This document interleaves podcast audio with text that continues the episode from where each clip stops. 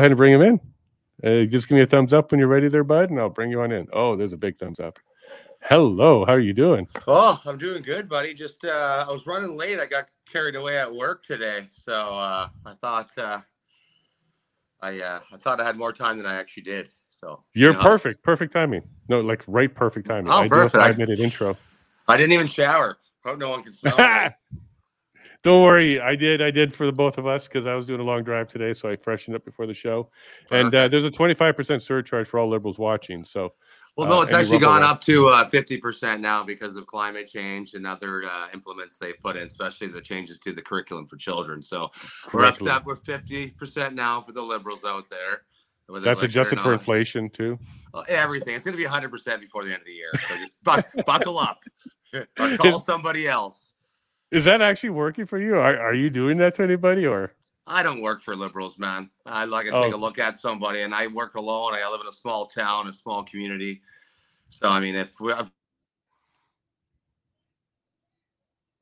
we just lost your audio. Did I? Oh, we're back. We got your audio back. Okay. Can you talk again? I'll see if you're back. I'm back. Yep, you're back. You're back. Okay.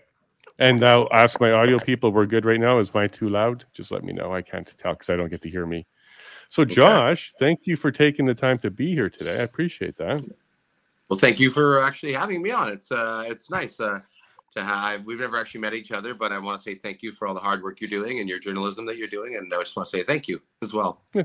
Thank you very much, Josh. Coming from you, that actually means quite a bit. I've been following your work a little. I've been following your work ever since Beth Ann brought it to my attention not too long ago. And God bless Beth Ann. Isn't she great? She's one of my favorites, right? Yeah, yeah. There's superpower, all these women superpowers within the freedom movement, right? And you got Tamara, you got Beth, you got Stacy, and you know, we even have Christine Anderson when she came from like these freedom fighters. They're these females are to be reckoned with, right? No, that's good. And they're excellent people too. And very, not just strong, but they have some good moral values and they do like to help. They don't like to just do their thing. They like to help others, especially so. Stacy. Yeah. Stacy's awesome. So they're down in, I think, Austin right now, or at least Stacy is. So they're both down there. I'm pretty sure. Both down there. Yeah. Okay. So I think we're all going to move to Texas if it doesn't work out in Canada. I think that's the new, our new destination. Just move down there. Right. Maybe. Have you tried Alberta though? Have you considered Alberta yet? You know what? If I'm gonna dig my feet in here, and if they're gonna hang me publicly here, then let's do it. I ain't going anywhere, right? No. So yeah, and Alberta's not so much better right now. Like we're still rocking our. You know, here. If we move, and it's just gonna happen there later. So we all gotta stand our ground and stand up for the fundamental rights of Canadians and Charter of Rights, and you know. Non-compliance, whatever they're throwing at us, let's not fall for it as quickly as we did the last few things over the last few years, right? Absolutely, I kind of like that idea. Do you have more critical thinking? I have 5 children. Oh wow, that's awesome! Did you take them out of school, or what are you doing with them? So during the pandemic, we removed them entirely for the year, just because we weren't really handling the authority that was pushed on the children for the mask mandates, which were now proven not to work, and the masks were already proven not to work before they mandated them. So we decided to pull them up for that year because it was hit or miss with the online learning for school. And then when it came back in, we thought it'd be healthy because we live in a smaller community and we've known all the people in the school board. My mother worked there for, you know, decades. So I felt, we felt comfortable putting them back in. But then much to our surprise, there was a lot of changes to the curriculum during the pandemic when parents couldn't attend meetings and attend or speak out at online meetings. And the new curriculum that came out obviously sexualized and totally inappropriate for children. That's when I decided to pull my 2 youngest out from grade 1 and 2. My older girls are all in grade 8 and above. So they have their moral compass is set and they cannot be easily confused, right? They already know our family values and they know what we stand for as a family unit. So they are very strong and I feel very secure that they can handle that. But for my 2 younger ones, I just broke down the time frame of how many hours they're going to spend in a public school in the next 8 years, and I just couldn't do it. They're indoctrination. They're spending more of the time they're going to spend with the teachers than they are with their dad. So right. We put them in a faith-based pod school that we found through Vets for Freedom. Thank God for Vets for Freedom. They're a great organization, and I always recommend anyone lean on them for help, and help them as well by donating to them. They've been a very wonderful organization that has came out of Ottawa, and they help people like me and you that have families. And I can't thank them enough for helping find a new community for me to raise my children into. I'm so pleased you found a learning pod for the two younger ones. That's great news. Like 13 minutes from my house too. Didn't even know about it. And Andrew from Vets for Freedom, I just want to say thanks if he's watching. He's a number one hero in this community in my book. So there you go, Andrew. You've got a big fan in Josh here. Absolutely. Love he knows that. He knows that already. That's good. That's really good. Now, tell me a little bit about Niagara. Like you in St. Catharines, Niagara, you're in that region? Yeah, and I live in the little town called Lincoln. It was a small town, a farming community, and our family's been here for generations. Actually, a little brief history on a family. Rebecca Green Bigger was the first white baby born in Niagara in the frontier. So my great-great-great-grandfather was... grandmother was one of the first, well, she was the first white person born in this area. So that's how we were here before Canada was a country. That's how long the Biggers have been here. We live in a farm community. We have farmland. We're farmers. Now my family is all firefighters. My brothers grew up to be firefighters. My grandpa was a firefighter along with my father. And they were actually affected by the mandates. And that's one of the reasons why I went to Ottawa with such compassion, is because my family was directly attacked by these mandates, and one of my brothers was actually fired from his job. He was a high-ranking firefighter, one of the highest paid in the country, and thankfully got his job back because he stood his ground. But he was fired for over 6 months, and he finally got his job back. And just proves to you, if you do non-compliance, if we all stuck together, we could have had a way different outcome than if we all complied. And he's living proof. So if he got his job back, he got some money back. So he's living proof that standing against the government can work in your favor. Mm. No, you said you got some money back. So retroactive pay, like I believe he got some back, not as much as he should have, right? So he got his job back. He got some pay, and he's working again right now. And I had three brothers. My other brother was off with, he's one of the only guys in the force that got a religious exemption. And unfortunately, my other brother took the shot and was hospitalized right away, unfortunately. Oh, no. How's he doing now? I see he only took the one shot. And he felt a lot weaker for the last year or so. But he's a very healthy guy. But that was the first time he said he ever felt like he wasn't a strong man. He felt that weakened him a lot, right? And I'm so sorry. Yeah, I mean, me too. Yeah, get him to watch my Chris Shoemaker video, Dr. Chris Shoemaker and Dr. Peter McCullough. Both of them provided some good advice on how to detox and deal with some of the harm. Okay. It might help. Yeah, perfect. Thank you. Dr. Shoemaker's a hero too. So yeah, wasn't he? He just went downtown, put up doctors for truckers or something like that as a sign, right? And I've worked with him a few times. Yeah, I've worked with him a bunch of times. So I mean, it's part of the fighting for freedom. Like people are like, oh, you're going to lose your job. You're going to lose this. We have nothing else to lose. We're going to lose everything if we don't stand up. So, I mean, I don't care what they take from me. They can take my job away. They can try to cancel me, but I know this is the final battle for freedom. And, I mean, we got to do what we got to do. We got to stand up for what we believe is right. And, anyone that's doing that, my hat goes off to them. Say boom. Very good. Now you got three brothers. Do you have any sisters? I wish I had a sister. I was supposed to be a girl. I was the youngest boy of the family, so there was four boys. You still have time. In this world, you can become one anytime you want. Well, that's the thing. I tried to, and they got really upset with me. I'm a five-spirited individual, so I have more than one gender. I'm a female. I'm a roofer. I'm a Lord of Roofing. I'm Mr. Freedom. I'm Best Damn Roofer. I'm Josh Bigger. So I got more pronouns than you can shake a stick at. Right? Can't be. You're a pro right? now. Yeah. That's what you are. You're the pro now. Yeah, exactly. Well, cool. So you came from a family of four. You made a family of five. So the Biggers are normally large families or larger families? Yeah, we've some of my relatives we have a lot of history that we've recorded. And there's the one Bigger, Joseph Bigger, that lived in the area, had 21 children.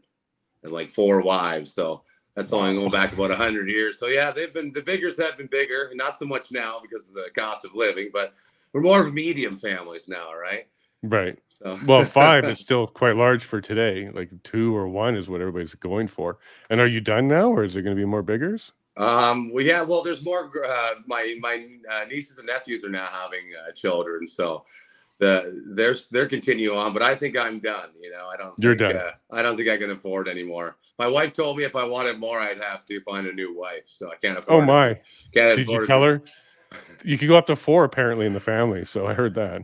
Yeah, you can get. I mean, she could have a sister, wife. We could have another. You know, we could live like the polygamists do, right? It's an option. It's an option. I told her, but she didn't seem too pleased about it. So. They have the Duggars in the States, so we have the Biggers up here. That's the way that would work. You never know. Yeah, sure. Right. Yeah, it's worth a shot, right?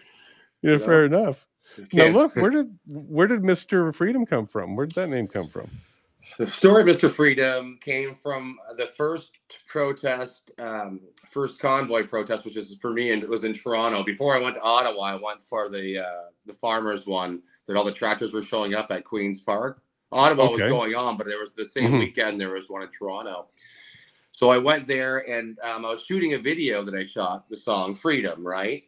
And at the time, I was just my character's Best Damn Roofer is my comedy channel. So the music I always do is performed under Best Damn Roofer. Mm. But I have a bad name in the industry, and it's just like I didn't want any tarnished image. So I didn't really want to portray myself as the Best Damn Roofer because the media was looking for any type of thing they could throw at anyone involved with the convoy. So I didn't want to tarnish the convoy. I wanted to help. So when I was shooting that video in Toronto, I was screaming freedom, freedom, freedom. I had the fur coat on, the flags, and I was shooting that video.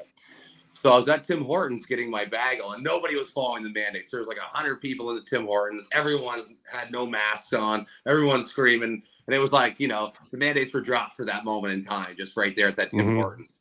And my bag and coffee was ready. And I wasn't answering the lady. She's like, sir, sir. But I was screaming freedom at the top of my lungs.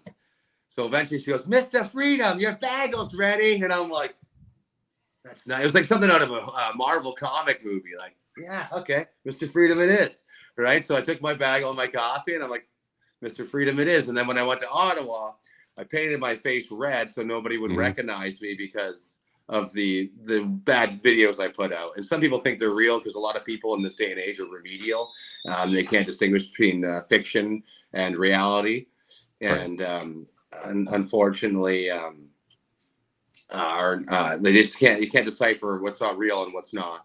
And so we decided to paint my face, and that was Mr. Freedom for when I was in Ottawa. So they didn't know who the roofer was, and it slowly unraveled over time, right? Mm. And then people like Carrie Massads was using my videos, like, look at this guy, he's a degenerate drunk on the roofs doing drugs. And so they tried to use that Josh Bigger was actually Best Damn Roofer. So they used that as leverage about a year after the convoy. And then that's when I was like, let's tax them. Let's make a video about taxing the liberals. And it went viral. CTV reached out to me. I had, 700 missed calls that day, 500 bad reviews in one day. And so that we canceled. We turned our website off, got rid of our 1-800 number. And I told the whole internet that you canceled me. You guys won. And meanwhile, that was the furthest thing from the truth. I just turned off my number, and I got tons of sales from all over America from patriots because I sell tools all across the States, and I sell metal shingles all across the States. So the Americans saw me for what I was and supported me through and through. So that's actually a cool story that they tried to cancel you, but all you did was get a lot more attention, and a lot of good people will find you that way. Yeah. And I got to tell you, I trimmed my beard and tidied up because of you today. I saw you earlier. I'm like, he's got a majestic beard. I got to try and do something. Yeah, either grow it longer or cut it short. You don't want to compete, right? No, it was just a little frizzy. I cleaned it up because I got to sit beside you all day. So that's gonna be cool. That's pretty neat. So you went to, so the one that you went to in Toronto, is that the one where they put the press out about all the threats on the hospital? Because I remember there was they were going to do a protest there, but they shut it down the main road where the hospitals are. And they were telling the doctors that they were going to be threatened, and nurses to be threatened. Was that the same weekend? It probably was. This one here, they were bringing the farm equipment in, and they were going to close off Queen, and they promised they would leave it open. But they closed it down that morning, and all the farmers didn't show up. That was the original protest that that I attended, right? And then after that, we left for Ottawa right after. Now, is Queen where... No, Queen goes east-west. There's another one, Spadina or something, where all the hospitals are on. Okay, yeah. Yeah, they closed that down, and they sent out notes to doctors and nurses telling them that they're going to be threatened by protesters. So they made a big deal about it for doctors and nurses. Of course, that never happened, and that was never a threat. But I remember Toronto was really doubling down on threatening their citizens about protesters coming to threaten them. Well, they've always said we were violent, all these, but it's the furthest thing from the truth. There's never been a charge laid. I mean, there's never been, there's never any violence. I mean, the media tried so hard. It's actually like, it's an amazing thing that so many people got together. Not one violent attack occurred, unless it was, you know, propagandized by media. Like some guy walked through with a flag that wasn't supposed to be there, that seemed so out of place. It wasn't even fair. Right. The one picture of the one the first hour, the first day, the first picture by the an area where CBC was. You mean that photo? Yeah. And that we never saw again. Yeah, exactly. Interesting. But if you listen to the House and you listen to the Prime Minister speak, there were many of them because he's Nazi flags, pluralizes them all the time.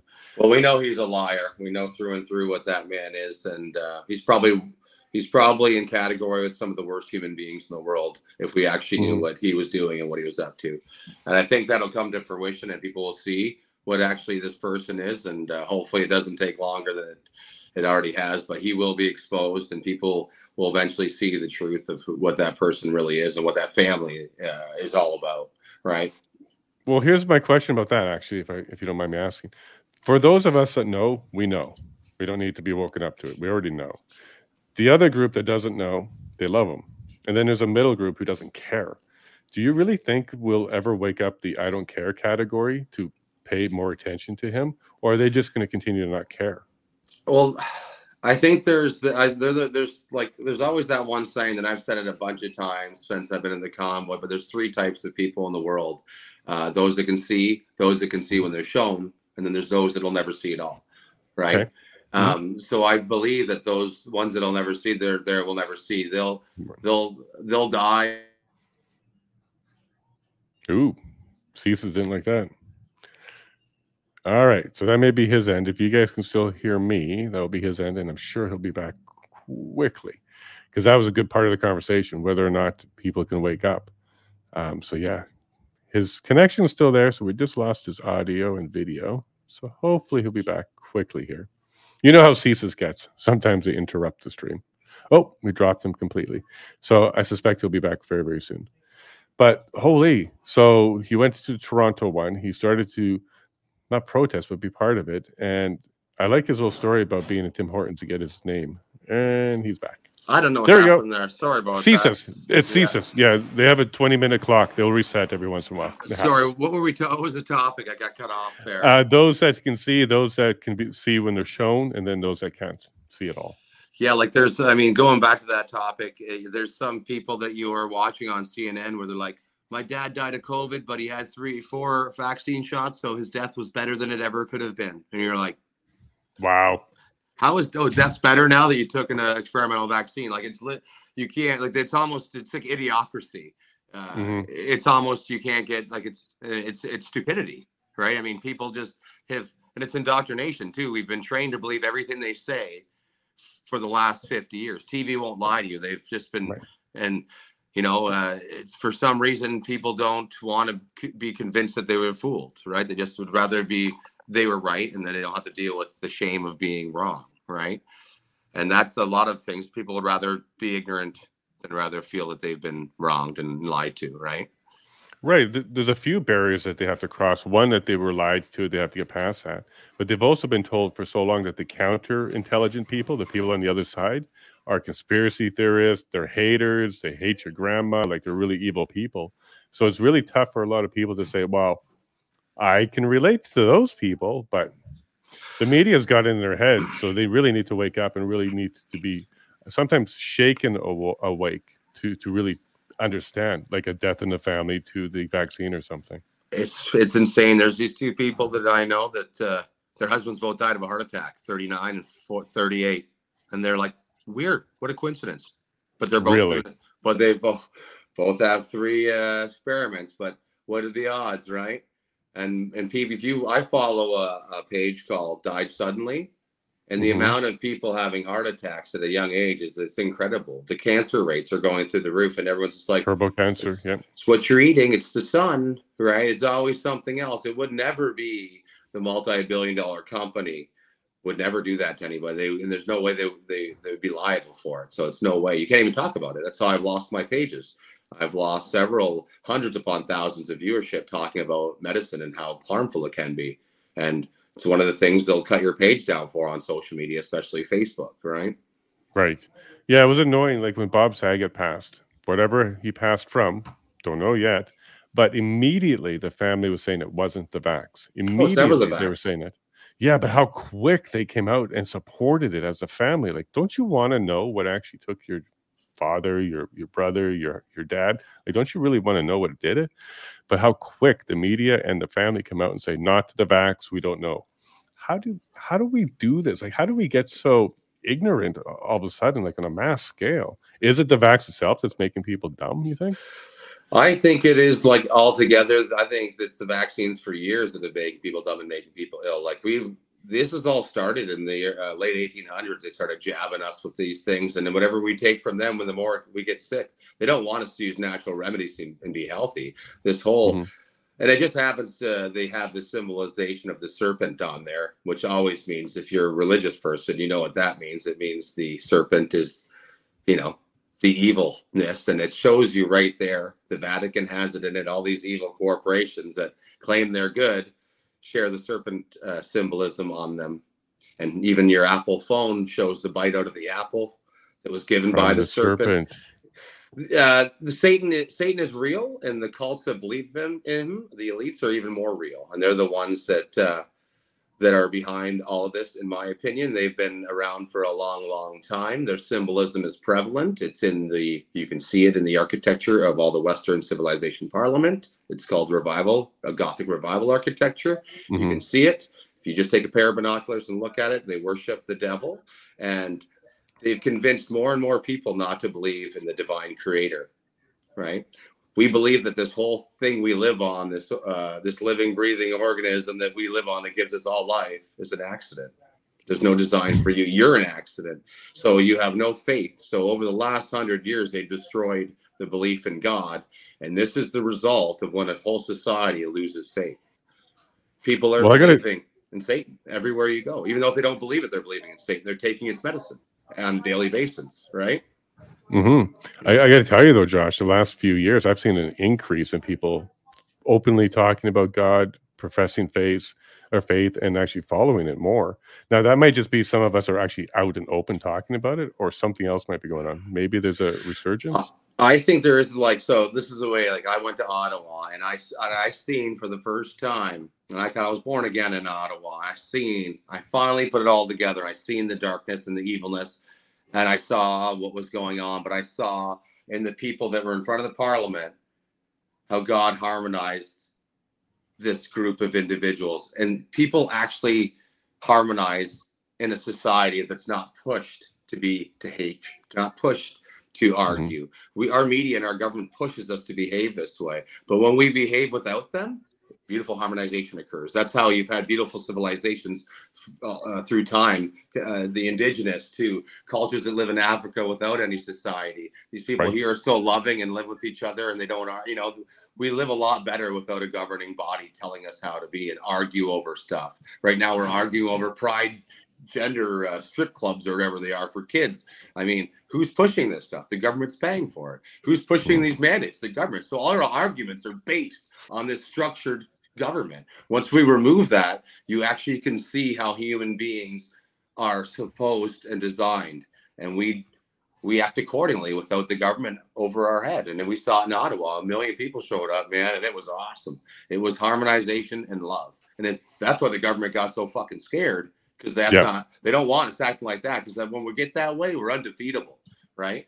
And they had to squash us literally with physical and mental and other weaponized stuff they use. Who knows what they were spraying on us and shooting at us that day. You know, they were throwing everything at us in Ottawa. And they knew what they were up against. They were up against good versus evil. And that's what this battle is, good versus evil. And a lot of people that are evil don't even know it, right? They want abortion. They want children dead. Yeah, I want it. That's insane. Right? And they want the fetal cells to be used and sold. And they want it put on lipstick so they can rub dead fetal cells on their body. And they want to use fetal cells in their vaccine so they can inject it in their body. Think of how satanic that sounds, using dead fetus cells to put in your vaccines, or are used for some types of food or treatment or lotions. And we're rubbing it on our body. You can't get any more disgusting than that, right? And you're not wrong. Yeah, you're not wrong, because that's the sacrifice of youth, right? Like, so when you look back in historical, when they talk about sacrificing youth and stuff like that, this is a form of that, is it not? It is exactly what it is. And they sacrifice, they want us to sacrifice our young. Like, they cry about how many people died during COVID. It was 6 to 7 million, they claim, and those numbers were fudged. But according to the stats, including every country in the world, there's over 50 million abortions a year. They don't give a shit about saving a life. That's right. Just to save one life. Remember that catchphrase? Hashtag save one life. Pardon? If you want to save one life, just stop having abortions. We'll have 50 more million people in the world every year. If that's our concern, saving one life, let's say 50 million. Right? You're not wrong. Like in New York State, there's more African Americans aborted than born. Yeah. And that's a horrible stat to even be able to recite, but it's a fact. It's heavily pushed in that community. It's heavily pushed everywhere. And 50 million, and that's globally, or is that U.S.? That's globally. Globally, it's 50 million. China's probably in the 25, 29 million per year. And they make money. So when they take that fetus out of that woman's body, what do they do with it? They sell it. They use it for something. It's worth. It has worth. So Planned Parenting never wants abortion to end. That's why Wade versus Roe was such a big upset to these people, because the billions of dollars they make off people having abortions. It's you insane. Know what? Yeah. So when I was growing up, high school, there was very little talk about abstinence. There was a lot of talk about condoms and abortion, but there was very little talk about abstinence, and that is a counter-abortion option, isn't it? Yeah. Well, how about we raising our kids not to have sex at 13, letting them watch all this trash on the media? How about we have a society where we actually have discipline, and we actually strive to have loving relationships that last, instead of having, oh, it's not good, this relationship I've been in for 10 years, it's not working out, I'm going to go fuck the neighbor. You know, that's kind of what they teach you on these television shows. It's just, they teach you to live this lifestyle that's not conducive to a marriage, right? We're praised men to have several sexual partners and to demean women sexually that way.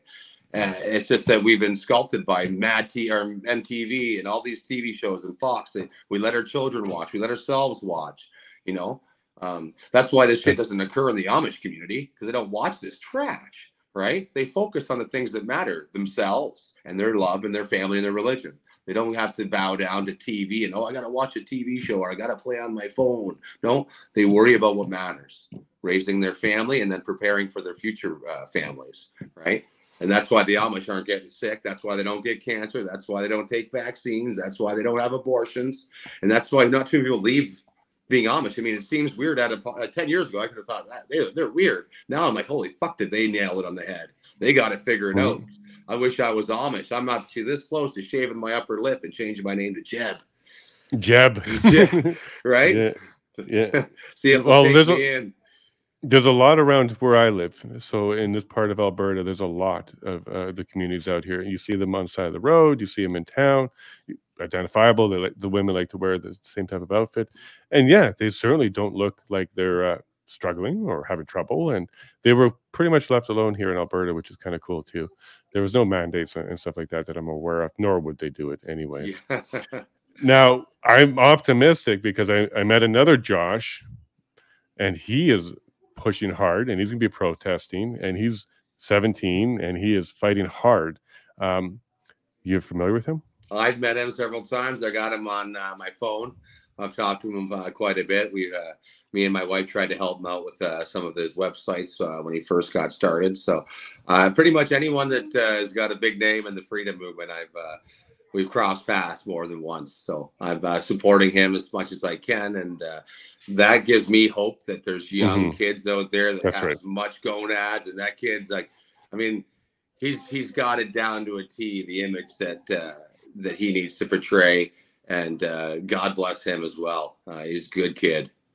Yeah, I bring him up a lot because it reminds us all that we have this generation that's really weird. And then we have Josh's generation, Alexander, his generation. They seem to be wisening up. They don't like the generation before them. And they're pushing back now. Not all of them. You certainly have a group that's acting like cats in the classroom and they need litter boxes and stuff like that.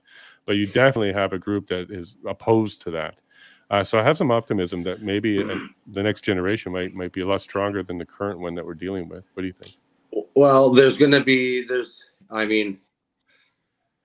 I'm hoping there will be a surge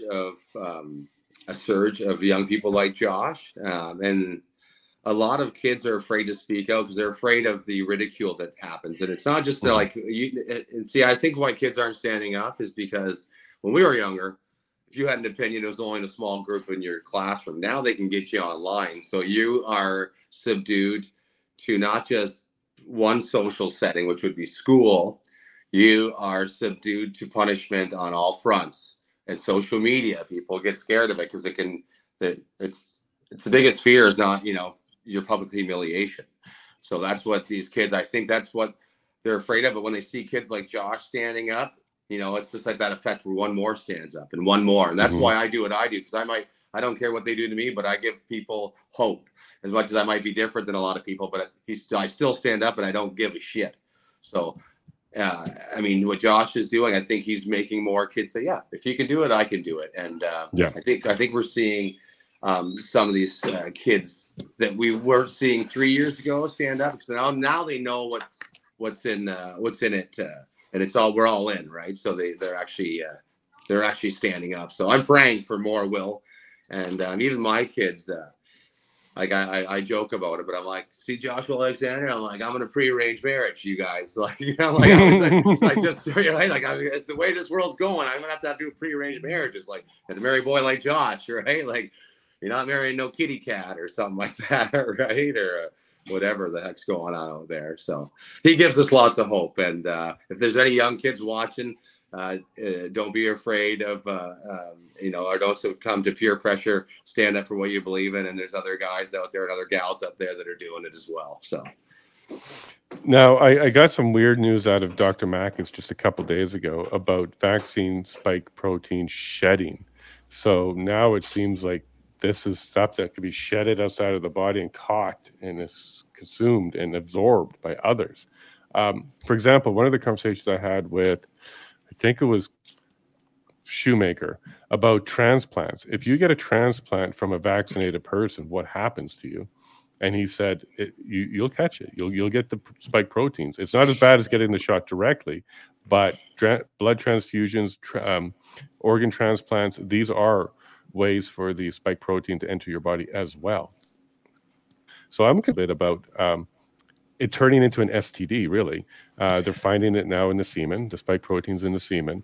So if people are going out there and they're trying to stay non-vaxxed, they now have to worry about sexual partners and the people that they're physically close to because of shedding. Are you aware of that? And what do you think that's going to do? I've already had that talk with my children. It's not the same day and age. It actually is like AIDS. I mean, there are some doctors that are saying that at molecular level, it's exactly the same shape as the HIV. And that's how it works, exactly the same. And that's why anyone who knows had 2 to 4 jabs, it has huge immunity deficiencies. Yes. I totally believe that it can be passed. So if somebody, if you're having an intercourse with somebody unprotected that's been jabbed, I think there will be risks. I think this is a bioweapon. I believe that you can protect yourself. I don't believe it's like if someone coughs on you, it's that. I think you have to have, it's like AIDS where you have to have a blood transfusion or an organ transplant. Exposure, fluid exposure almost straight. But I mean, I had the sickest I ever was like, the years after the convoy. Like I was in a convoy that year, like, and I got a couple colds, but I never really got like sick enough I never got tested for COVID. But I was just hugging everybody. Didn't matter if you're vaxxed, vaxxed or not, man. So I hugged like, I'd say hundreds of thousands of people. Honestly, I went to 50, 60 events over the last 2 years. And I just started taking honey about a year ago, and I've never been sick since. Or raw honey from my farm. And I eat a lot of a lot of eggs from my own farm. And I changed my diet, no sugars, no breads, and eat a lot of fatty meats. And so I just trying to change my diet a little bit, and I haven't been sick all last year. I just kind of changed, and my allergies went away too by taking raw honey. Yeah, I figured I started getting allergies in my 20s after I got the Hep C shots, being in the fire department, and I just all of a sudden occurred. I got like 15 allergies that year, and it was about a few years ago until I put it together where I didn't take too many vaccines as a kid, but I had repercussions from even your Hep C vaccines. There's always something. These vaccines, as much as they stop Hep C, they come with a list of other ailments that you're going to be on the client list for them. So since that vaccine, I had pain in my joints. I had, and this is going on for years. They wanted to give me Celebrex for joint pain when I was younger. I've had X-rays and MRIs on my shoulders, and literally. Raw honey and changing a little bit of my diet, it's all gone away in the last year. And it was about 18 years of wondering why I have allergies to dogs and all these other things that I had about a list of 12 to 15 allergies that just developed in my 20s. And the only thing I could think I did different would be I was vaccinated on the fire department when I was I got out when I was 20. So do you think it hurt your immune system that you were getting allergies all of a sudden? Do you think something happened there? Or well, yeah, that's what. Yeah, I think whatever's in there, the mercury or whatever else they put into your in these vaccines, and we actually really don't know what they are. They're all serial numbered. We're all serial numbered with health code numbers and everything else. So we're one walking experiment. And I'm a firm believer that if we live off, the land a little better, and we eat less preserved and pasteurized food, we have a long, healthier life, and that's what they don't want. So everything they tell us to do is pasteurizing your milk and pasteurizing your orange juice. It's just destroying your food and all the good things for it. So we're literally getting less nutrition, and then thinking we're being healthy by injecting foreign substance in our body has fetal cells, mercury, metals, you name it. And we think we're being healthy. We've been is scared. That's what they scare you into it. So there's a lot of people that don't take vaccines, that live in the jungle or live in the Amish and are doing just fine. They live to be 100 years old. So there's lots of evidence that point to other conclusions. So absolutely, like when this broke and we were thinking about like how's the world going to react to this, we really, like a lot of us, we have family in Africa, and we were worried that they're going to be wiped out, like completely wiped out. Yeah. Like I thought the entire continent would be wiped out. Complete opposite. Not only were they not wiped out, they fared better than everybody else in the world because they're not into the process, this, process, that, do this. They're just living their lives, and their immunity was strong. So they didn't jeopardize it with the vaccine because they were some of the last to get it, being a poor country. But yet, I'm sure COVID went through them like everybody else. Well, the vaccines, like even when I was younger, I think back in the 80s now, and I had two kids in my small public school in Jordan that had SIDS. But were we just getting vaccine? Was sudden infant death syndrome was a thing? We just, you just die in your sleep sometimes. Do we? Do human beings just die in their sleep? Or like, no one ever thought maybe this, as a kid, you only need 7 or 8 injections. One of these, like, and then I have a neighbor down the street that got the mumps rubella, and she's been 16 years in a wheelchair, can't speak or talk after she got injected. And she was one of those cases that she was destroyed by the mumps rubella vaccine. And she's one of many. Too, right? So this has been happening. It just, these big companies have so much power and so much wealth. Mm-hmm. They just pay people out, and we damn well know it, but people just don't want to accept it, right? So I think you're going to see over the next 7 years, you're going to see heart attacks, strokes, heat stroke, climate change, right? All this stuff, all these keywords are going to use to what they've already told you what's going to happen, are going to be blamed for all these deaths and all these symptoms and all these health repercussions that come along with eating poor, drinking, and climate change, right? But it'll never be the vaccine, right? Right. So, for example, when we all notice in the next generation a dramatic drop in reproductive rates, dramatic, like we're down to 0.1 instead of 1, they're going to blame culture, society, choice. They're going to blame all those, right? But they're not going to be pointing to the vaccine destroying reproductive systems, I bet. Well, you know, their goal is to destroy reproductive systems. They're doing it. They're convincing young children to cut off the reproductive organs. In some states, they're allowing it to be done to a 12-year-old can do it with those parents' consent. Hormone blockers. You know, this stuff destroys. Their goal is to, we all know their goal is to depopulate the country. They said it openly.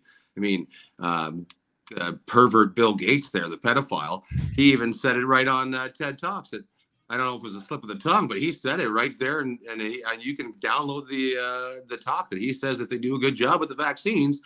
They'll lessen the population by up to 50%.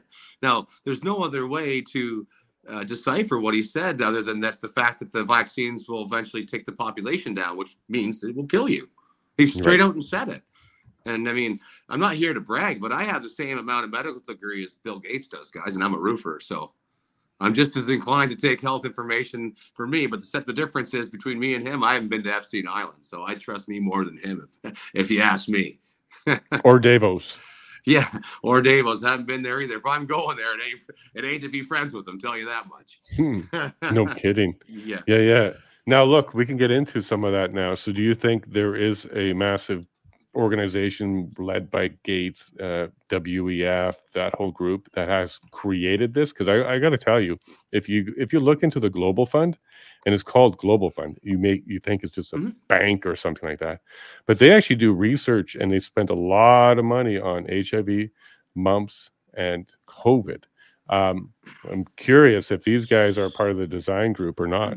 They are part of the design group. They all are. This is the regime that left Germany after these people here were running Hitler. These same companies, these same families have been in charge. They don't want you to know about your family history, but they keep theirs secret. And these people here have been running the world for a long time. They're part of a secret group. Whether you want to say they're not the Masons, they're above the Masonic order. These people here are one of the, they'd be almost like the original families that have been running this planet. Original 13. And what they did, so 23andMe, they put out this idea about 10 years ago that they convinced 100 million people to give up their DNA in the Western civilization with a thing called 23andMe. So before this, you would need a court order to get my DNA. But these people here, knowing how it all was done on the cell phone. So they had you captivated. They convinced you that you're going to know, oh, you want to know if you're part Irish and this and that. You send your DNA in like this and you give it to these fucking assholes. So what these fucking assholes do with 100 million people's DNA, they found exactly how to target you and your weakness, and they took you out. And that's what 23andMe was. It was designed to take out us, the Western civilization. And they had tons of people give up the... Oh, you're back. Yeah, sorry. Yeah. The sacred information of your body, people just gave it up willingly. They actually paid for it. They paid $150 to give out the most precious information of your human body and your lineage to the most disgusting, wealthy people in the world that do not care for you or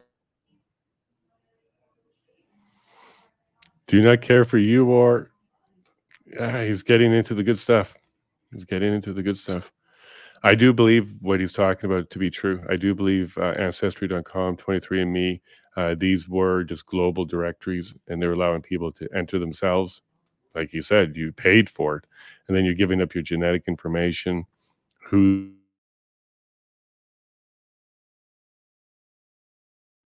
You know, organization sat down and said, I wish we had this information. And then they created ways for them to collect it. Same thing with cell phones. You know, cell phones are the best tracking device and bug devices ever.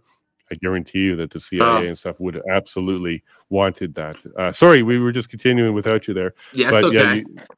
Ancestry, 23andMe, genetic, they got it all, and it was used to hurt us. So imagine people like me or you that got that information. We designed how to make humans live longer and benefit life, and you know, make sure that we better human beings. But these people here don't make any money off you living well and living strong. They make money off you being poor and weak enough not to fight back, and just weak enough to keep taking the new spoonful of medicine they have provided for you to make you a little bit sicker so you can buy some more medicine. And I honestly believe that's my theory that I've created myself, but I've just been my own observations. Hundreds of millions of people gave up the most precious information that before 1999, it required a fucking warrant to get. And everyone just gave it out and paid for it. Like, I would have never gave anyone your DNA. Just what you didn't do, right? And here goes here. That's how stupid society got, because they trusted people too much. We got, you know, we trusted everybody like we trust our own family. And people, a lot of these rich people aren't like us. We don't, they're not caring. They don't give a fuck if, you know, your family starves. They only care about themselves, and they're so greedy that the biggest mistake these people are making is that they think that these rich people are like them, and they're not. They're the complete opposite of you. And once you realize that, you realize not to take any more of their stuff, right?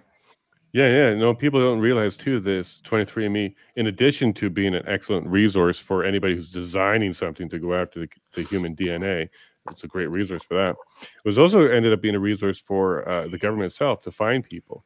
So criminals and stuff like that, they were using it. And guess what they were able to do? They don't need a match from you. Your family's family, yeah. Matches. Yeah. So your cousin, your aunt, your mom, all these other people who did it, that's enough to get you in there without you getting in there. And I'll tell you another really part of my, this is my theory. Now, you know, the story of the fallen angel, right? Lucifer. And he was the truth giver, right? So I do believe that there is elite families and elite powerful presence, and I know, but they are running the world. Mm-hmm. When they removed him from heaven, he breeded with the human beings, and thousands of years went by. But that lineage they're trying to erase, the fallen angel, right? That's just a theory I put out, but that. Oh, DNA, okay. So you think they're trying to find it? That and they already know where it is. So, yeah, so whoever fell from heaven, that lineage that bred with the human race that wasn't supposed to, the biblical story, they're wiping that out because it wasn't, according to them, it wasn't supposed to happen. So that's another, that's why they've attacked society to get rid of it. That's why it's in most Western civilization, because that's where the bloodline lies. And some say it's in the green-eyed people. It's only 2% of the population. So these weird eye colors, like blue is only 5% and green is only 2%. The rest of the world is brown.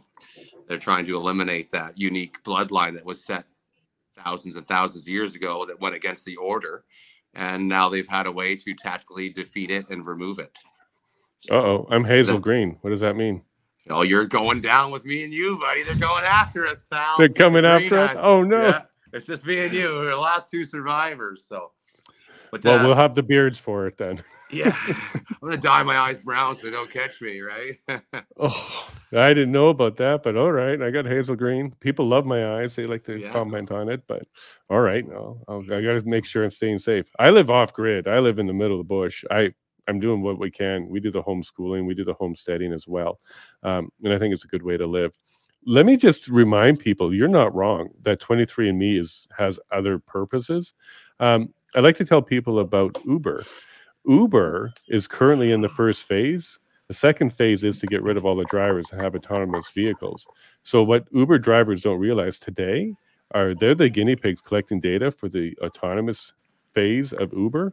So at some point, they are going to be phased out, drivers, because the vehicle will be driving itself.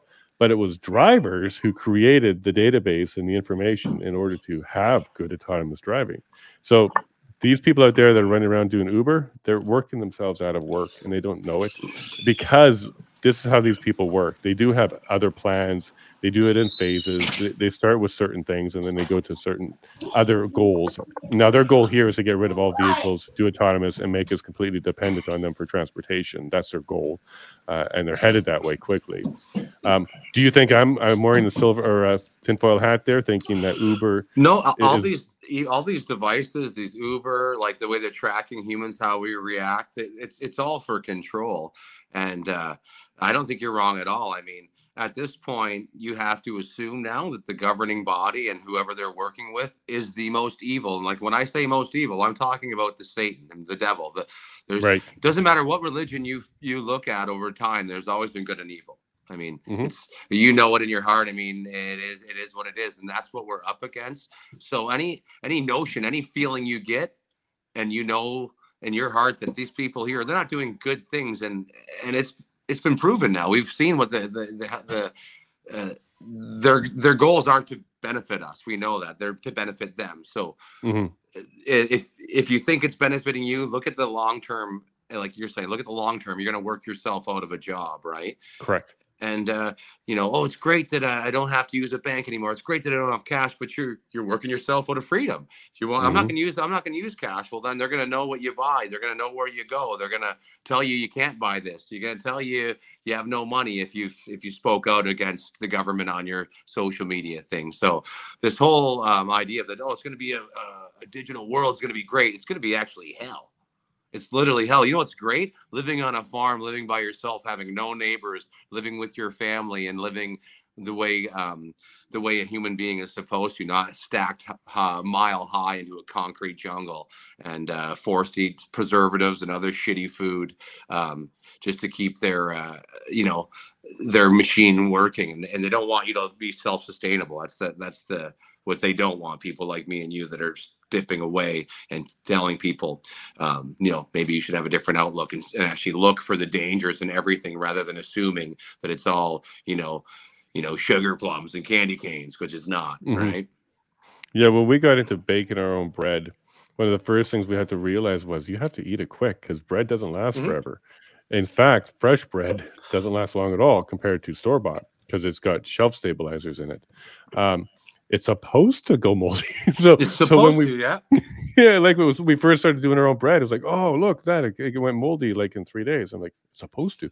The fact that other stuff can last a week isn't a good sign. Or 3 weeks, right? I mean, and there's even this ice cream that doesn't melt from Walmart. Say this beer here, preservatives. There's a lot. So this is an organic beer.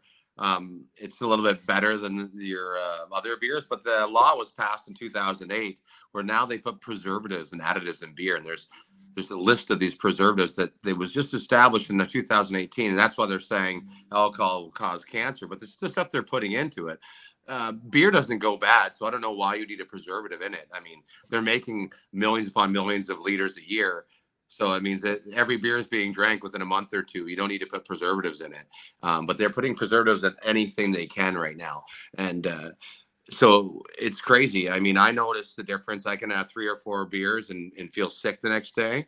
And it just started happening in 2017, 18, when the preservative law changed. And going into other foods like candy. Candy used to be so simple, but now they have red dyes, blue dyes, patented dyes, carbon or titanium dioxide, which is a roofing material that's used for adhesion. And it's in your kids' candy. So it went from just being refined sugar and syrup to this concoction of toxic chemicals that also causes ADHD. Right. I was going to say. Yeah. So I love sugar for years. It took me about 2 years ago. I figured it out that I used to hyperactive, but it was just literally what I was eating every day. And then you have NyQuil. NyQuil has red dye in it. Well, red dye is literally makes me go insane. But it's on your Advil. So you have a headache, you take an Advil, it has a red dye on it. You take NyQuil, it has red dye in it. You have a Halls that has red dye in it. So you're feeling sick, but you can't sleep. Your fever's worsened, right? So all these medicines, they know what it does to a human being. Like I said, they have all our data. They have all our data to literally fuck with us. Pardon my French. And these evil people is good. are doing it, and they're doing it because they want to, and that's their main goal is to hurt us. And if you don't think that human beings do that, just look through history where these empires were taking over people and raping people and taking the women and children in slavery. I mean, they're doing it day in, day out. This is the biggest we have more slavery now than any time else in the world history. It's because we've become so orchestrated and people don't want to admit it. Oh, there's no slavery. Like we're slaves right now. But I got to pay $100 for one bag of groceries down at the grocery store, and I got 5 kids at home. That's slavery, right? Yeah. No, people are misguided on that one. Slavery doesn't mean work for free. Slavery means you're doing it for the purpose that they want you to. Yeah. And you really don't have much of a choice. So if you're doing a 9-to-5 paying your mortgage, you are a slave. And I just want to highlight something. The slave trade just got more expensive because if you look at the way sports teams are run and the way they trade players and buy players and own players, the cost of slaves just went up. That's all that happened there. Yeah. They still have slaves. Well, and then they have the sex trafficking trade that it's funny if you bring it up like, oh, you believe in that? Like, yeah. It's like it's so funny. Like I thought people are actually fucking idiots. But like after that movie came out, Sound of Freedom, and people are like, oh, I think that movie shouldn't be out. Like, you think that because children are kidnapped, you don't think it should be out because the media doesn't want it out. Doesn't that make you believe that if the media doesn't want it out, they're involved? Mm-hmm. Right? Like, you didn't hear Justin Trudeau talk about the Sound of Freedom. He doesn't give a shit if your kids get kidnapped or if any other kid gets kidnapped and used for a sex toy. He doesn't care because he's into it too, in my opinion. And anyone that knows that man was fired for having sex with a 14-year-old girl while he was a teacher. And everyone knows that fact. And eventually that'll come to fruition too. And it'll be proven. So it'll be factual. And it won't be fact-checked anymore. Right? Well, I think the simple fact that there's an NDA involved is all I needed. Yeah, from a legal standpoint. Yep. Yeah, like what's the NDA say then? Like, what are you NDAing? Non-disclosure. What is it? You know how many NDAs are against me and a 14-year-old? I can guess right here, zero, buddy. I've never been in that predicament in my life, nor will I ever be in that position in my life. And, well, you did red face paint, but how many times have you done black? Well, you know what? Probably I roof a lot, so sometimes I come home with shingle grit all over me, but. Right. Well, the point is, when he was asked, he couldn't remember how many times he did blackface. He said he actually doesn't remember. I would. It's zero. It's pretty easy to remember how many times I've done that. I've done whiteface before. That's going to be a racist thing soon. Just wait. But it was for a character that I played in an obscene video I did. So he was a drug addict, put it that way. So his face is very pale. No, fair enough. Now let's talk about drugs a little bit. Like drugs got legalized. We got marijuana legalized. Now we got Vancouver and BC really hard drugging, legalizing or decriminalizing. Do you think there's a good path forward for society, or do you think that's just one of those things to destroy us? Let's step it back and let's take it. What is there? Let's look at it from a different perspective. So anything they're doing is to hurt us, right? And we already talked about that tonight. So let's step back. Why would they want to legalize drugs? Because they want digital currency. And everyone knows that cocaine is that $3 or $4 billion industry in North America. And so what they need to do, and most of our ports are in Montreal, for all of them that come through Montreal and BC. So what they need to do in order to digitalize the currency, they need to legalize the drugs to keep the cartels happy. So it started off with marijuana. So that was an easy transition because everyone was pro for it. It got dipshit into power. Every kid voted for free weed or legalized weed. And now they're going to legalize drugs under the safe drug supply, right? Because everyone's overdosing on fentanyl that's been brought in through the government because the government controls the border. So who's to blame? The people controlling the border, right? That's their fault. Fair argument, yep. So they're behind it all, and their goal is to have digital currency and to keep the cartels happy and keep the drugs coming, but more. So the only time we had unsafe drug supply was when the Chinese got involved with fentanyl, which is their own government, because there was cocaine coming to this country for years, and no one ever overdosed of a cocaine overdose until a few years ago, which was fentanyl. It wasn't cocaine. It was fentanyl that you overdosed on. So what they want to control us all. So if the drugs are legal, the cartels are happy, and we got to buy even our drug dealer. We don't even, because you got to buy your drugs legally now. So that's that was their only catch for going digital, is that how we're going to appease the cartels. And that's how they're going to appease the cartels. And then they're going to push the digital currency that way because there's nobody to stand against them now. Right. So the worry about the cartels was removing cash from their trade, so they have to find a different way to get them on board. Is that what you're saying there? Yeah, okay, there goes cocaine still illegal, and there's digital currency. How do I buy my cocaine now? That's a $4 billion industry in the area. How do I sell it? Well, let's make it legal, and there we go, done. Oh, so the cartels bring the coke in as well. And now that the cocaine's legal, the cartel's doing a legal business, international legal business. So we've just taken a legal gang and now they're working for us. Think of how fucked up that is. People that'll kill you for drugs are going to be working with our Canadian government. You're going to kill your kids for drugs now too. They're for money. So you know what? That explains that change, because there's been a shift the last few years with cartels. In fact, they actually protect Americans and they protect the travelers now when they come down there. And you've been hearing more and more of those stories where if somebody does attack one, they will go after and find out and stop it. This is to protect a partnership, then, I guess is what you're saying. Yes, it's a partnership. Yeah, so our government is an illegal, is a mafia. If they put it that way, it's a mafia, and it's not just ours. It's all Western civilization. It's the Germans, Australia, Canada, America, Britain, So they, this is the elite globalist takeover. It is what it is. It's right here for anyone to see if you just want to take a fucking look, right?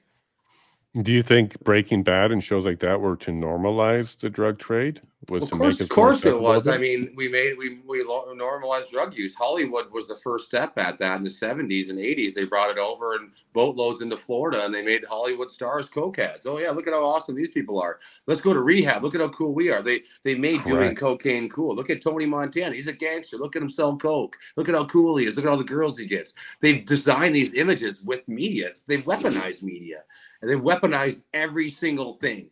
There isn't one thing left that they haven't used to use against us, right?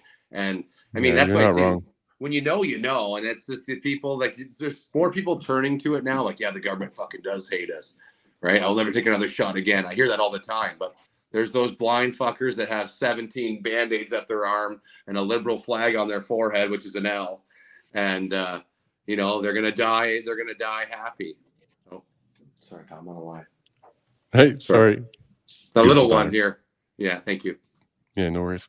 And hopefully she can hear this next part. One of the things that bothered me a lot. You're on. Oh, she got headphones. Perfect. I got headphones, yeah. Very good. One of the things that really bothered me was seeing actresses come out and say, because I've had 2-3 abortions, I am the person who I am, and my career is great, and everything's wonderful, and I couldn't be who I am without those. Holy devil. Like, how horrible of a message is that? You are encouraging people to go ahead and do that because they believe it will lead to a better life now, thanks to you. What do you think about people like that? I do believe that you will have to answer for all your actions in life once it's over. And I have faith that they will have to answer to a higher power when they leave this planet. And they will soon realize right after they close their eyes and leave their body that they made the gravest mistake. Yeah. And I like to tell the story about the man that he wrote Lucifer's Bible, and he was a prominent believer in Lucifer. And when he died, his family confirmed this. He was a Satanist, and he took his last breath, and his last words were, "Oh my goodness, what have I done?" Oh, he saw something. And it's like that. Just you motherfucker, go to hell, right? Right? I mean. Truly, like, and I tell people right now, like, hey, you know, if you try, you have trouble finding faith in God, don't look to the Bible.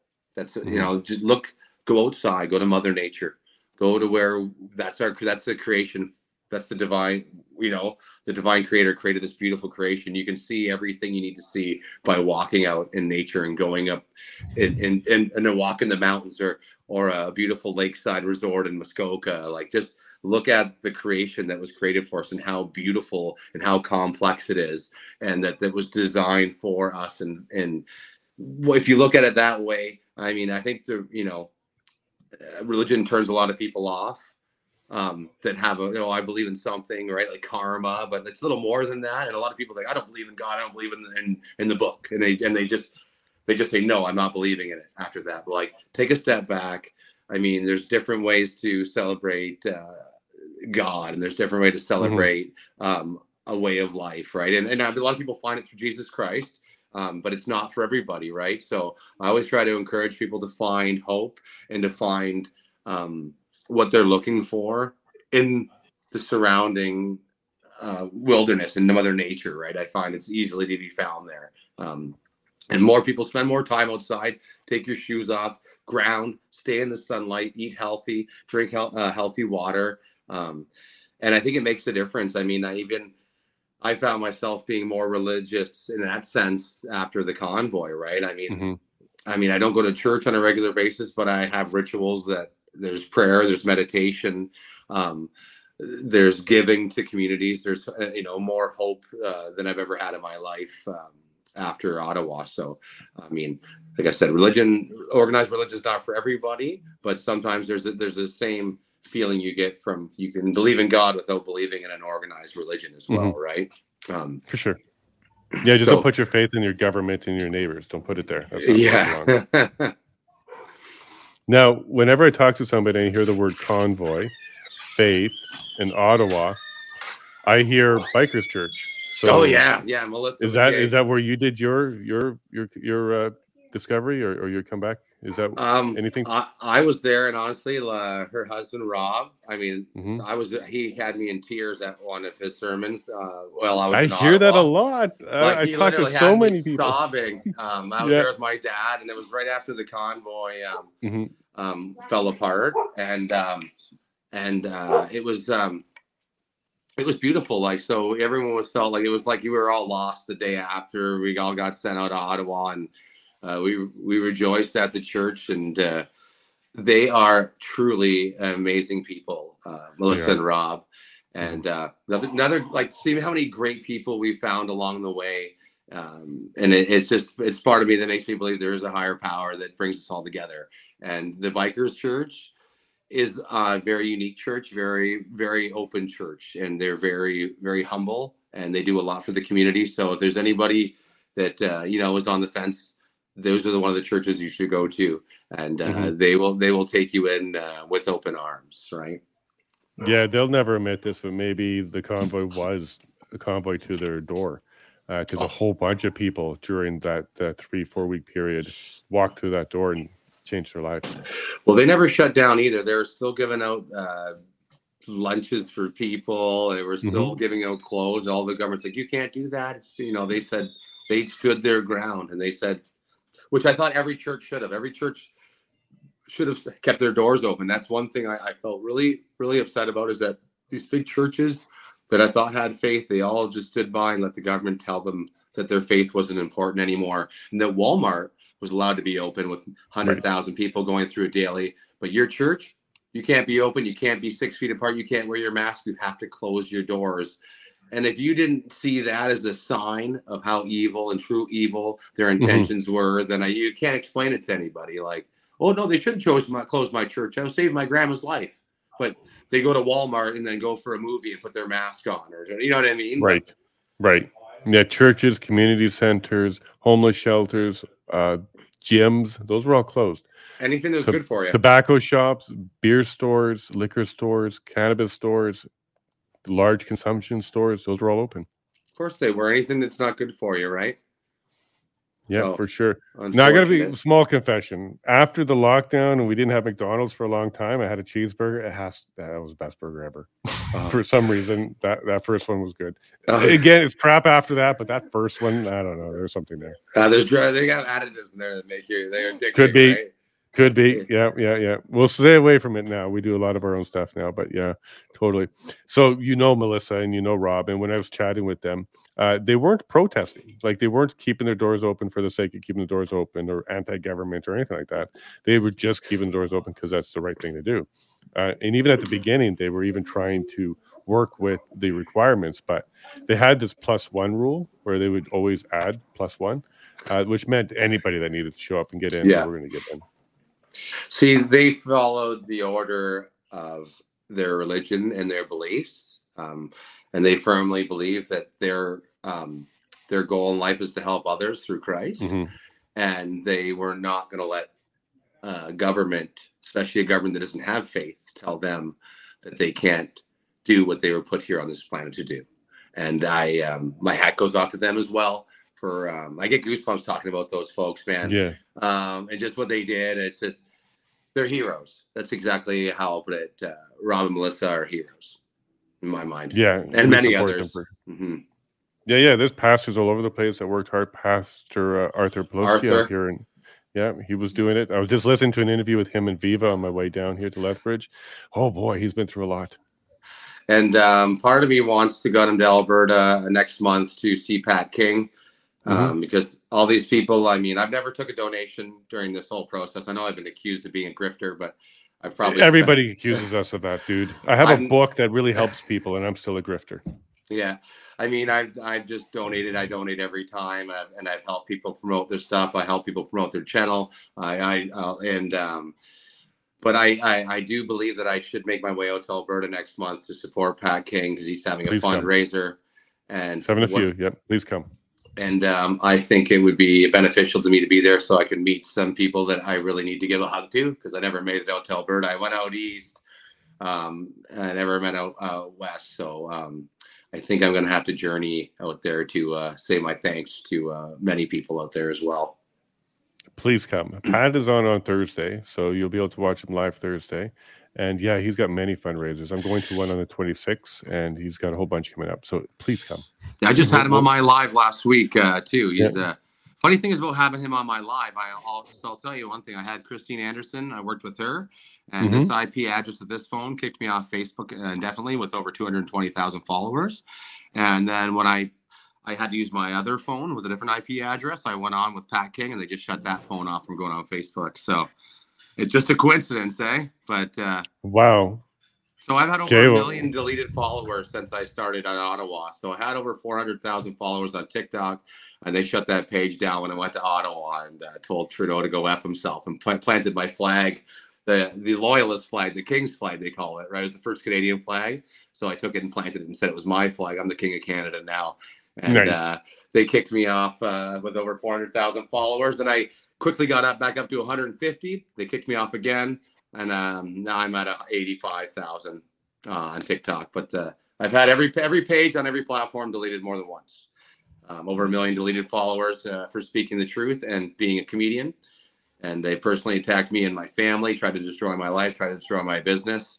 And unfortunately, they're not able to stop me or phase me. I'm a roofer by trade, so my job's a lot harder than theirs is, and kicking their ass would be the easiest thing I did all week. Yeah, you must be over the target, man, dropping the truth bombs if they're doing that to you so vigorously. I was the youngest of four boys, so I was always a punching bag growing up, so pretty much conditioned to it now as an adult, right? Yeah, so can we talk a bit about your social media presence that you build, even though you keep losing them? You're still quite the creative social media guy, right? Yeah, so I have a production company now, so we do full-on productions. We do media marketing, and we do commercial productions for basically companies in the roofing industry. So we've been working at that for going on 3 years now. That all stemmed from my comedy skits that were on YouTube and social media, where I play a degenerate roofer that drinks and does drugs and doesn't finish the roof and cheats on his wife. And he's literally a piece of shit. That's the whole joke. He's like a Ricky from Trailer Park Boys. So it was something I started doing out of boredom. And I was a musician for years, and I was on the Warped Tour. I was on, the tour with Good Charlotte, Sum 41, played with Blink-182. So it was kind of, I was always in the limelight and liked to do stuff, and then became a roofer, had a family, had died out doing the live shows. So then I started doing just comedy on the roof, and it blew up. And now I do marketing on the roofing industry, and I'm known as the Lord of Roofing, Lord Big Time. They call me the King of Roofs, right? And now I have my own tool line, so I have several different tools available on primelinetools.com, also available on Home Hardware and many different stores across Canada and the U.S. And so I just if people think that making stupid videos and doing what you want is a dumb thing, I always did what I wanted and didn't let anyone tell me any different. And I found a whole new career path that it would have never happened if I'd ever really put my neck out there and did what I wanted to. I didn't listen to people telling me, oh, making a video acting like a drunk guy might lose business. I'm like, whatever. What do we have to lose? They only got one life. You don't leave this world alive, buddy. There's only one way out of here, so you can't take your money with you. Well, if I'm not canceled on Thursday with Pat King and I'm still around Friday, maybe you can give me some tips on how to build my platforms. Oh, you could just start roofing with me. You guys want to see that? You want to see Jason the nerd up on the roof? Yeah. I used to do it when I was younger, but I've been up there since then. I had vertigo or something. I'm a pilot, so I can get up there 30,000 feet, no problem. But I get uncomfortable now. Well, the thing is, they'll teach you. This is the best damn roofer speaking now, okay? So the trick to get on a roof is you need to be really drunk and really high. Right. What about the cheating on the wife thing? Do I have to do that part? Because I don't know. Oh, yeah. Well, you don't have to, but it helps, right? See, well, she's doing the chat, so also my chat might end. Yeah, dude. No, see, that's the funny thing. Like, so the satire comedy behind a roofer is that he does well, but he ends up. Many roofers I've known, they do really well. Next thing you know, they get into the drugs, lose their wife, start cheating. They lose everything, right? With a little bit of success, with a little bit of hard work. And it seems to be through and through in construction, right? And that's the satire of it. So a lot of people that have had addiction problems and went through that, look at my comedy and laugh at it, right? My wife's not impressed. I was just joking. He's not. BDR is a character, Mom. Don't worry about it. I was just joining the character for a little bit, right? Uh-huh. I'm happily married too, so don't worry about it. But that's the thing. We do all this funny comedy, and I've been doing it as fictional for years. And the people people will call me like, "Is that real? Did you really do that?" Like, stop believing everything you read on the goddamn phone or watching it. Right?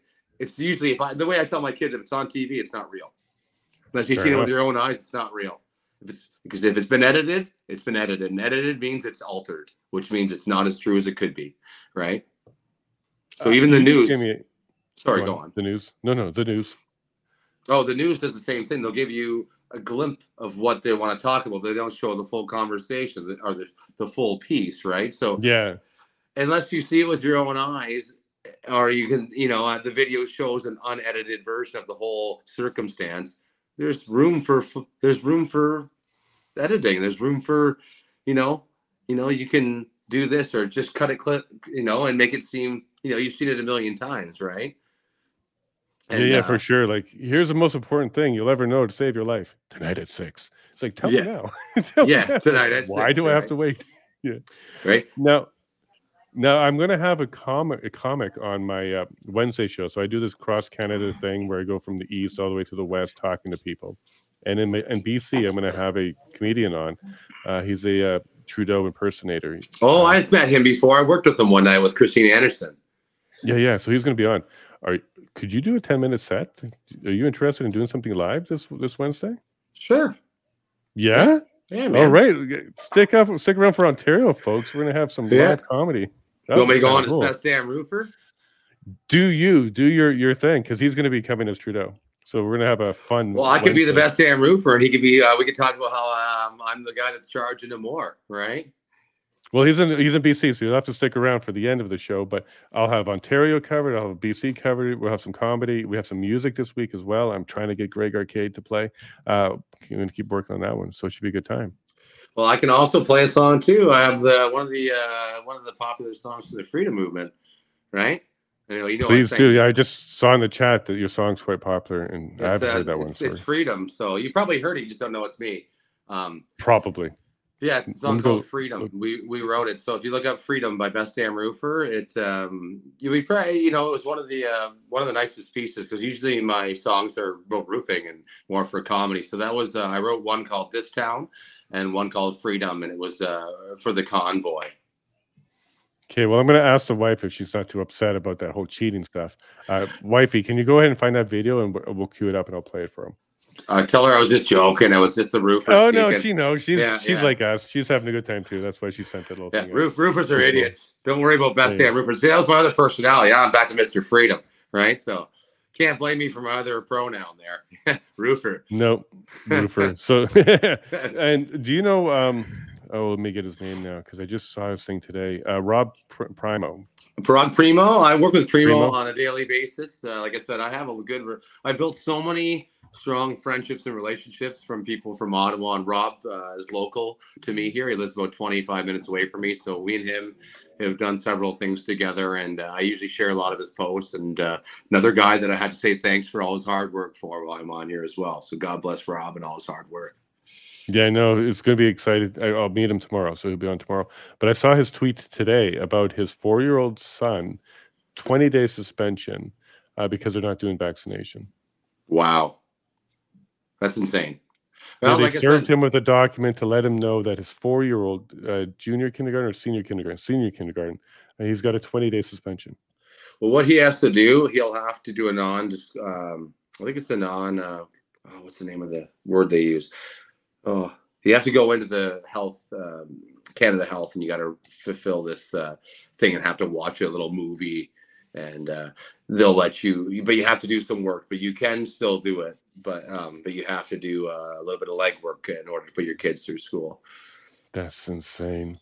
Yeah. All to take an experimental medication, right? And, that's insane. Well, hopefully I'm not a fan of it. Yeah, no. Leave the kids alone, and I hope the Muslim community seems to be the saving grace. They're going to be standing up, and they're not going to take any shit. And they're calling on a 1 million-man march, and they're going to They're going to make a difference. I mean, this is what a society that has faith will be act like, and a society that doesn't have faith. They'll be so supportive of themselves. This Muslim community will be something to be reckoned with. And God bless the Muslim community for standing up with us during this tough time. And I've met a lot of beautiful people that have said the same, we have the same mentality, the same beliefs.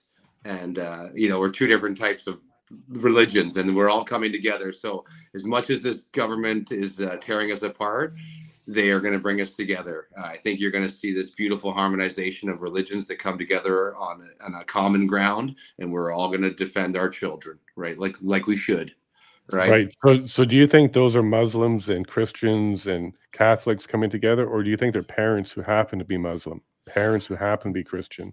Well, that's see, what's coming together. I think it's parents that I honestly lost faith in the Christian community. They didn't stand up for nothing during the pandemic, and I didn't expect them to stand up. They closed the churches without a fight.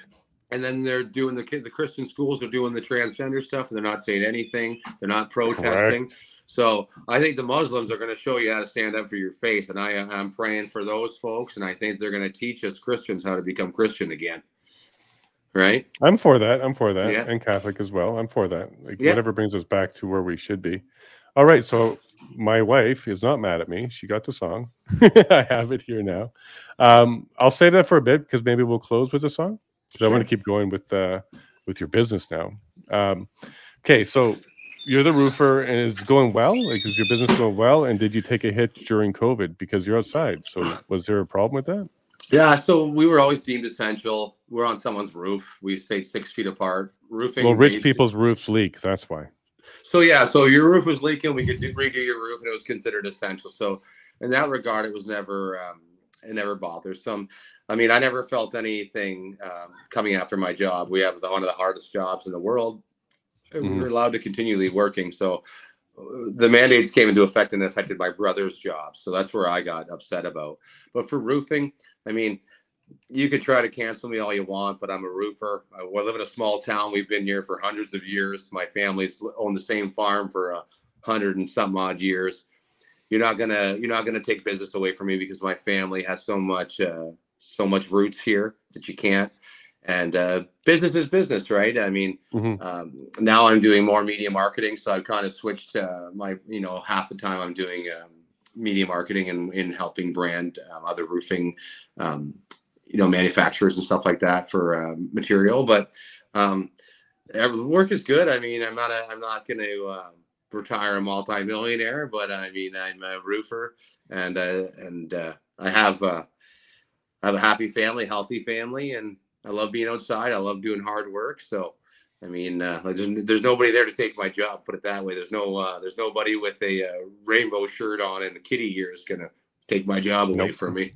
So, well, speaking of that, are you finding it difficult to find young and upcomers and getting them into the industry? Is it getting harder? So I don't even bother anymore. I work alone most of the days, buddy. So, and if I partner up, I'll partner up with another company that has, like my buddy who has one guy. We just work together, so I don't even bother hiring anymore. It's no point, not for the wage increase. And I mean, yeah, it is hard to find kids that want to work. I mean, I was 15 years old, working two jobs, doing midnights at Tim Hortons, buying my first car. These kids aren't the same mentality as me. We just don't work together, right? They got a tummy ache. They can't come in. They got a toothache. I'm the kind of guy that could drink 24 beers, go to bed at 5 a.m. and be there for 7. You know, I grew up in a different world than these kids nowadays. So, but what we have done is to try to help the community. We're building a roofing university in Toronto. So I'm actually developing a program with a few other individuals, and we are starting a university for roofing and for exterior. So we'll be teaching people rather than trying to bring them on and pay them to teach them. They'll be paying me to teach them. Right. I'll bring a kid in. He wants $20 an hour to learn, and I got to waste my day teaching a kid that's going to leave in 2 weeks anyway because he got his period or something, right? Or whatever. I don't know what happens nowadays. Like I just don't. We're not seeing eye to eye with most of these young kids, so it's not working out to hire him. Period. Right? No, it's getting tougher out there for sure, especially with the trades, which is a very vital portion of our industry, of our economy. And no, the youth are not getting into it at all. Well, they have it as a job that's like, oh, you're a bum if you do the trades. Like, yeah, you can make actually really good money if you want to get the trades, right? Very good money, and it's a good life too, and it's consistent and secure, and it's not going anywhere. We need plumbers and electricians and roofers. We need look at all the houses out there. There's houses everywhere, right? And they're building. Mm-hmm. They're bringing 1 million people into this country every year. So what does that mean? You need 1 million more houses. So that's right. And every year there's less roofers and less carpenters and less framers. So I mean, what they're going to probably do is bring in. I would say they're going to bring in the South America. They're going to go, start bringing in Mexicans like they did in the States, right? They're going to swamp us. So these the Canadian kids don't want to work anymore. They're just going to sit there and take their medicine, so they no longer exist, and they're going to bring in the new ones. So what they're doing, they're already started, right? Yeah, and what's kind of weird is they even make video games about working. So there's games to be chefs and games to do, but not the real world. Like they're not getting into the real world. They're playing the games, but they're not getting into the real world. Yeah, like I mean, my kids are 14 and 15. They're already working. You have to get your kids working. I mean, my daughter's 15 and knows how to lay metal shingles. Wow. Yeah. And I put her on a roof, and they tried to tell me, the leftists called the police on me that I had a minor on there. No, are you serious? Well, she's not a minor. She identifies as she's a fucking 20-year-old. Her name's Charlie, right? That's right. Yeah. So she's 20 years old. So she says, tell me any different. And they just walked away. So my daughter, she's not 14. She's a grown-ass woman, and she's a man, by the way. Respect her gender. You can fucking go to hell. I know how to play the game. You make the fucking stupid rules. I'll follow them, all right? Don't get mad at me for making, making those comments, right? Absolutely. Now, how do you actually feel about how crazy it's getting, for example, males in female prisons because they identify, and then you're getting rapes and you're getting pregnant women now, but they're still going to keep doing it. So what do you think about that? Do you think we're just so dumb that we're going to keep doing stuff like that? Or are we going to wake up soon? Someone's going to wake up. Like I said, we're getting back to these religious communities that actually have faith and hope and actually have respect for family and actually have structure. These are the communities that are going to stand up and make the change, right? If you had time later, watch the movie Idiocracy. Okay. And Paula, write that down. Yeah, Idiocracy. And it's literally the world today. It's a funny comedy. You actually enjoy it. You actually get a good laugh. But it's in the same sense, it's not funny at all because it's what's happening, right? Human beings are just so dumb. And you put a male in prison with a penis in a female prison, guess what? He's going to do what he's going to do. It's almost so dumb that you can't even believe it's happening. Mm-hmm. That's what I'm getting at. Like it's a clown world. Way beyond. Yeah, it's insane now. So I think they're just going to push us to the point where they want us to revolt, right? So then they can bring in the army. But right. I think that we can do it in a different manner, and it's all non-compliance. And it's when we get together in large groups of people, millions, where we have power, right? And I think that old saying where there's power in numbers, it's so real. It's such a real thing.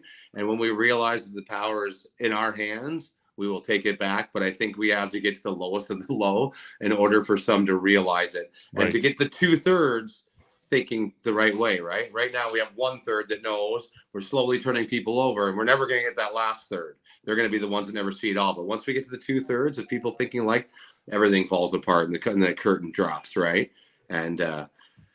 And hopefully we can have some new laws in place to give accountability to politicians, to have limit terms to politicians, and have actually punishments that will be significant to someone that is committing treason or, is been involved with mass genocide, that we have better punishments. Like in our country, a child molester gets 3 months to 3 years. And these people are school teachers. These kind of people are in your governments, and they've been charged with molestation and child pornography, and they're only getting 2 to 3 months in jail, right? That's gross. That's so gross. And then Pat King, he does mischief, and he follows the Charter of Rights and has a protest like many other cultures have done in this society. And he gets 9 months or 10 months for mischief, when meanwhile the largest mischief stint was a night in jail. If anyone that ever got mischief has only got a night in jail, and it's when the cops would usually use that charge to get a domestic, so a husband out of the house as he smashed the window or something else. That's what it was usually commonly used for, just to get somebody out of a scenario for a night. and now they've used it to silence some major players in the game, some people that brought hope to a lot of people, and they stinted them right away, a lot like Tamara and Pat King and, you know, me, you, anyone else that we felt the repercussions of standing up and following the Charter of Rights, right? That Charter means nothing. And sometimes they make up charges. For example, conspiracy to commit murder of RCMP officers in Alberta. Yeah. So we got Chris, Tony, Chris, and Jerry, who are still the Coots sitting boys, there. Yeah, man. And I believe, let me just go double check, but I think they're on day 547 even. It's insane that they're still there. I was speaking to Chris Lysick today, and I just noticed his dad's in the chat, or he's watching the show. So, hey, Mike, nice to see you around. And give me a call. I would like to take you for coffee, Mike. Your son's awesome, so I want to see you again, buddy. Yeah, God bless my wife is conferring. It's 547. Yeah, God bless your son. For Mike. We've all been praying for the Coots boys, and if anyone's out there watching, if you have, if you can donate to them, help the cause. I mean, we are up against a mafia that takes 50% of our paychecks every week, and we have no one helping us out. We literally have everyone working against us. So if anyone has, you know, even it's $5, $10. Send it to these people that are literally paying this massive price to stand up for what was supposed to be our Charter of Rights. God bless those boys. 100%. The Crown and the prosecution office is paid by taxpayers. The defense is not. The defense is paid by the people. So, yeah, please contribute. Go find one of the fundraisers. They're everywhere now. You can go see the Alberta Political Prisoners Facebook page to find some more instructions there. But yeah, get involved, people. They could use your help. And I do know the money goes to the family and to the legal. So there's a bunch of different ways to help out that way. And if you come out, I believe even Pat's raising funds for the Coots for as well. Yeah. So he's trying to balance, you know, his legal needs and his commitment to Alberta and to the cause as well. So thank you, Pat. I know you're working hard on that. Yeah. Thank you again, Pat. Yeah, there's really good people out here. And what I'm finding a lot, Josh, is there's a lot of faith. There's a lot of faith. God does come up a lot with people in the freedom movement. Is that a coincidence, or is that just we're wired that way and that's why we're freedom? No, it's because, okay, here it is. I always tell people, I've had arguments with several friends over the years about, like, God's not real. And I'm like, you know what? You know what I say to them if they have children? Well, when your son, no, God forbid this never happens, but if your son was diagnosed with cancer, you start praying pretty fucking quick. Right. When you're in the darkest times, there's always a glimmer of hope. Just like that, you know, that the sun rises in the east every morning, right? In the darkest of days, it'll always rise back. So I find in the darkest of time, we have to find something to talk to, something to ask for help, because there's no other help there is. So it's something that people do when they find themselves in a very dark time. You pray. Right? You pray, please help me, please help us, please. And prayer is massive. And I like to tell people right now, mutual prayer, praying for the same things. Group prayer is real. Group meditation is real. Like-minded thinking helps things move a long way. So, I mean, everybody say a prayer for the Coots boys tonight. Say a prayer for Pat King. Anyone like Tamara, anyone that's been through hard times that you know in the freedom movement. I mean, pray for those people on a daily basis. It's so easy to pray for somebody. I mean, right before bed, it's the best time to do it, right? And it sets a positive pace for the next morning, right? Absolutely. And all of us have prayed at least once when we drank too much and we were on that porcelain king. We all prayed to God to make that stop. I'll never do it again. Yeah. Absolutely. I think we all had the exact same prayer. I know we won't do it again. Yeah.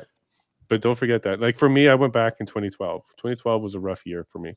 And after left, I always had faith in my heart, but I certainly didn't turn to it for a good chunk of my life until 2012. 2012 was tough. You know, the Mayan calendar, everything was coming to an end, according to the news. You know, family was sick. There were some troubles. And then, boy, I got to tell you, it didn't even take a long time. There was just a moment that I had. And I said, you know what? Not my problem. My problem is to just maintain my commitment to God. That's my problem. The rest of this stuff, not my problem. It's happening for a reason. I can bear what I can take. I'm going to be the man I'm going to be because of the faith. And I got to tell you, and if you're listening, you haven't done this yet, and I know you know what this is, Josh, there's a huge relief. a huge relief. Like the shoulders go back up normal. You feel a lot better. And that's just by reminding yourself that you're not in control of this world, but you have a commitment to your God, and you should commit to that and maintain it. And that's such a relief. It was for me.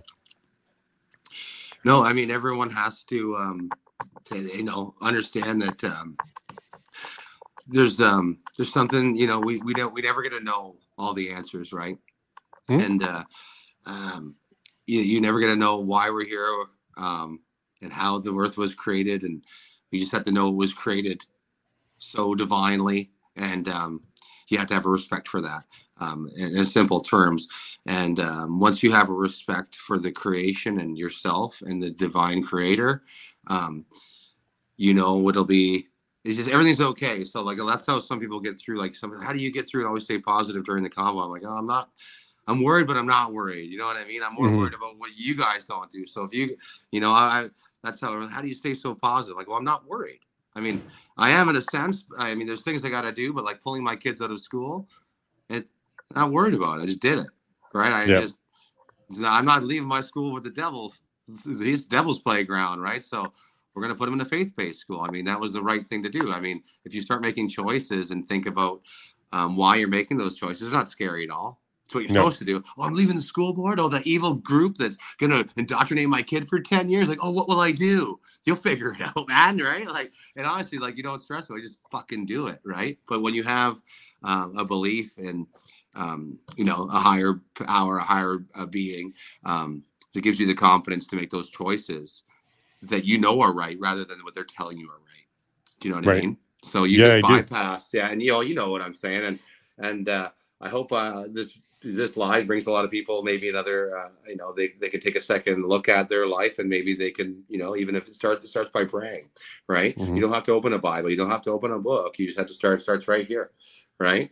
And I said, I was born again in Ottawa, and I call it being born again Canadian, because I found all the faith and the love in the people. And I didn't read no scripture at the time, although I've read it before. It was all done with the touching and healing of human beings in heaven. I felt the harmonization of what was supposed to happen. And that there was a message that couldn't be written. It was a message that everyone felt in their hearts, and it couldn't be written. It couldn't be explained. Everyone just knew they felt something.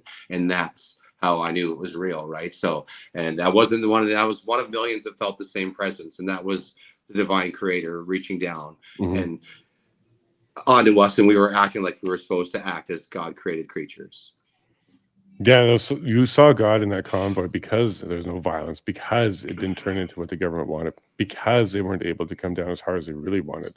We all know they wanted, even Jan 6 wasn't, they wanted more. They wanted a lot more. They wanted bodies everywhere. Jan 6 was like hardly anything. People were just walking around a building. It was their taxpayers' building. They shot an unarmed war vet. She wasn't even like she. You think they'd need to shoot a person just going through a window? They could have done it so differently. Now that we know that they've destroyed the video evidence because it exonerate Trump, they knew that they were pushing this. They wanted it so bad, right? Mm-hmm. These governments, they're using every tactic they have. They're the most evil, corrupt organization that this world has ever seen. They have so much control, and they're flexing, and they are doing whatever they can to keep in power. And I think. The light always prevails, and I think they're in for a shit kick in these Satanists, and it's coming. Whether I don't think it's working for them. I think they're failing. Well, it's going to get a little worse for us, but I think at the end result, we're going to make a big change for the next generations to come, and that's what a lot of people. It's not about your life. Don't be so selfish. It's about your grandkids and your great grandkids. Stop thinking about the now. It's not always about you, right? You got to think of your lineage and what we're setting. For the future of our families, right? Mm-hmm. I mean, you're happy with our government right now, and it's $1 million for a shitty house in Lincoln. How the fuck are your kids going to survive? How are your grandkids going to survive? They're not. They're going to be slaves and homeless. But you're just sitting back saying, "Oh, I made $500,000 off my equity this year. It's great for me." Not thinking about your kids. Not thinking about your grandkids. And this is what the media has done. They've made every individual so selfish. Everyone became so selfish. They were so self-centered. It's all about me.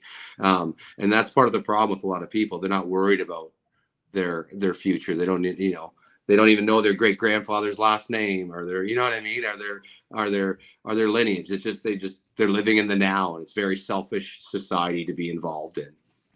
Absolutely. I feel really bad for, the next generation. They're not going to be able to own homes. They're not going to be able to build businesses like we did. If this inherited, maybe, but not if they do it on their own. They're screwed. Well, they're going to inherit debt like they do in Europe. They want to have a mortgage that you pass on to your kids. So when I die, they want me to have $1 million debt. I got to throw on somebody else so they can tax the shit out of him and suppress them for the rest of their lives, right? They don't want me to die and leave $2 million behind, right? Well, they'll tax it, the state tax it, and whatever you do with it, they'll tax it again. And you have things like Scotiabank saying things like, you're richer than you think. And that's getting you into that mentality to think that that even matters. Like that even happens to be a thing to worry about. Well, they had these banks out there. And so the inflation was done purposely for the houses. The foreign market pushed the housing market through the roof. Your $400,000 or $500,000 house is now worth $1.5 million. So people that, oh, look at me, I made $1 million this year. And you thought equity was money. They bought into another house or a trailer or a cottage. And they became house poor, and they spent all their equity. Now the house value has dropped significantly, and the interest rates have gone up. So now what they're doing, this is another thing that's like much like the pandemic. There's going to be a housing crisis. Canada's become the country of crisis, right? Mm-hmm. So what they're going to do is now that you're going to have $700,000 to $800,000 worth of debt, you're going to go up to 5 to 6%, and they're going to say you're not going to lose your house because you're 80% of the population. What we're going to do is give you some digital currency, and you'll be a co-owner with their government on your house. That's their plan, right? Yeah. Right. So they say 80% of Canadians have over a $500,000 mortgage. So. At 10% on $500,000, that's $50,000 just in interest a year. So most average Canadian makes $90,000 a year, 60, 70 after tax. So you're going to be paying more than 2/3 of your income on your interest rate the way they do. And they're not going to put you out of your house. They're going to become partners with you in your new digital currency, and they'll have it all set up so you can pass your house down and have $1 million mortgage and pass it on to your kids, and they can completely dominate you and your lineage. They have it all figured out, man. Yeah, I'm trying to figure out how they get all the mortgages and properties. I think you're right. They're going to get they do people. It, yeah. So everyone has a $500,000 mortgage right now. Young kids are buying houses for $1 million and having a $700,000 mortgage. Right? How the hell are you supposed to pay that off, paying the interest rate on it per year? Right? You're not wrong. So about 80%, you said, had that kind of predicament. There's they say the average mortgage in Canada is over 600,000. So I was just kind of throwing out loose numbers. So, right. So 80% of people have that. And 20% they own a house. They own a house. Okay. Right. So I think it's under 5% that own their house, which would be people that are fading out and probably passing away soon. Right. But somebody right now, we think. Somebody will own $1.5 million, $2 million house. They have $1 million mortgage on their house. So it's like, that guy's rich. They'll think of that. That's what we think, right? Oh, look, he's got a Corvette and a $2 million house, but he's $1.5 million in debt. The guy's broke as hell, right? Yep. But looking at him now, look at that guy. He's got everything. Does he? The bank has everything. So they've been working at this for a long time, because when I bought my house in Lincoln, I bought it for $150,000. I could sell it now for $1.2 million. Do you think it's worth that much? Hell no. Right? No, and what are you going to do with it? You're going to buy in a neighborhood. You'll be paying 1.2. Like, you sell it. You got to buy it. Then it is what it is. I mean, but a lot of people, I'm a millionaire now. Is what people thought. There's big, look at me, how wealthy I am, and they spent their money, and now they're actually have a noose around their neck, and they don't know it's getting tighter and tighter, and then the floor is going to kick out from underneath them, and then the bank's going to be there to save you, or the government, and that's what, right? And that could be why Ontario abuses their people so much, because they're kind of bought into this whole mortgage and increased value. So they don't leave. They're like, okay, I'm $1 million here, but I'll be something else later. So they stay in Ontario for a lot longer than they really should. And that could be part of the hook. That could be how they're keeping them there and putting up with things where you don't really want to put up with that. Like watching Ford switch from a conservative to whatever the heck he is now. He's a liberal. It's disheartening. Yeah, we left Ontario. Yeah, we left Ontario. So a couple of years ago for these reasons. I'm sad that people can't, and people seem to be stuck and not just brainwashed, but they're slaves, and they don't realize it, that they're slaves to that mortgage and they're slaves to that house. Yeah. I mean, think about when I was growing up of someone that owned a $500,000 house was a mansion. Now a $500,000 house is a piece of shit house. You can't find that anywhere in Niagara. Yeah. Well, you can. It's got, it'll be half torn down and a big fire inside, and it just, they did it purposely with having the foreign market. They didn't tax the foreign market, so they had all these foreign buyers come in, and they would overbid on housing. It just kept happening. This has all been intentionally done. The government is working directly against you. And when people wake up to realize what they've lost, a lot of people will realize, but it'll be too late, and you won't be able to make your mortgage payment, so the bank's going to have to work with you and take your house from you, right? This happened in the 80s too. The interest rates got to 26%, right? So people are handing in their keys. I think it's going to be a lot bigger than it was in the 80s, and you're going to see the people not handing in their keys. They're just going to see this digital market come in for housing ownership. So. And add to that wrong thing, debanking. So for the wrong ideas, you can be debanked. Just ask Morgan May and so many others. Just having the ideas, you're getting debanked. So now you're not just a slave to your home and your mortgage. You're also a slave to the bank and the required thinking in order to maintain and keep that bank account. Yeah. That's a scary proposition that they're putting together here. Yeah, I mean, we sold the gold reserve back in the 80s. So our countries the money they're printing ain't worth fuck all, right? I mean, it has no standard, no value whatsoever. A digital coin is worth nothing, and it's insane what this country's become, and it's all happened. It's been happening, since Trudeau's and his father was in power. They slowly these people have 50-year plans, 80-year plans that they work on, and we can't plan past next month because we're so far in debt and have so much priorities to take care of. We can't plan against these big attacks that they have set for us because we're not thinking that far in the future. We're depending on them, right. And their goals are to literally destroy us. I mean, this isn't the first time kings have destroyed their own countries to rule ashes, and just look back and through history. It's happened and it's happening again, right? That's a powerful message to remember. You're absolutely right. Kings will burn you down to ashes and rule ashes. Yeah. That's scary. Like what we plan for now, my wife and I, is make sure we have enough firewood for the winter. What are we going to do with the chickens over the winter? And make sure that we don't freeze the well. Those are our concerns now. Well, think of it. We have to fend for ourselves. There's a lot of liberals out there without any guns. So you can always go take their food. Yeah, what's hilarious is how they talk, like as if there's going to be some great battle, but they don't have the guns. They're all in the cities in the concrete jungle. Like they all eat unhealthy. They're all unhealthy. Yeah, what are you going to do? They don't work out. Like, you'll be running to the city crying for your food stamps, right? Yeah, I'm pretty sure they're not going to make it 10 kilometers outside the city limits. When the avocados are no longer available, they're done. They're going to go back. Well, that's what you're going to see. These, people don't talk about this, but my dad used to work for Yellow Freight, and Yellow Freight was one of the biggest freight liners in North America, and they just went under. They got a buyout for $980 million during the pandemic, and they just went bankrupt. The largest freight liner in North America. So they got paid $1 billion, and they went out of business. So is that just to fuck with the food supply chain? Must be, right? I mean, how does the company that's been around for 50 years just go bankrupt after getting $1 billion buyout?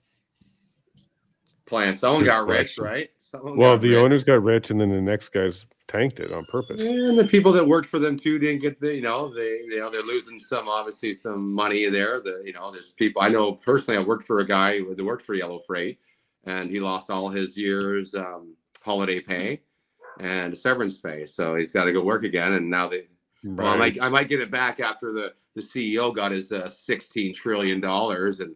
He can go spend his time at Epstein Island, and the people that worked for him are getting peanuts. And it's just a matter of time before people understand how powerful, like I said, we are if we just stand up and we actually get along. And people have to stop watching media. People have to spend less time on the phones, spend more time outside, spend more time with their family, spend more time growing their own food. And it'll change society because people are just too lost in these cell phones. I know we use it to spread messages, but it's also used as a distraction device, and it's terrible, right?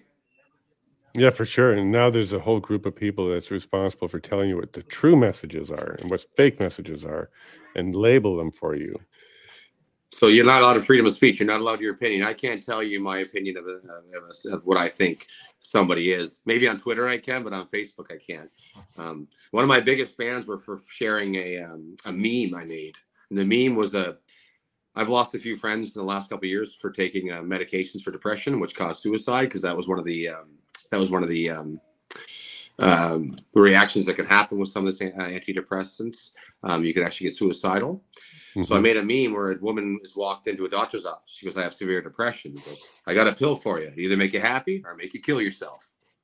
And it said Pfizer, because Pfizer made the fucking medicine that does this. And it's actually one of their, it's noted in the thing, it can cause suicidal tendencies.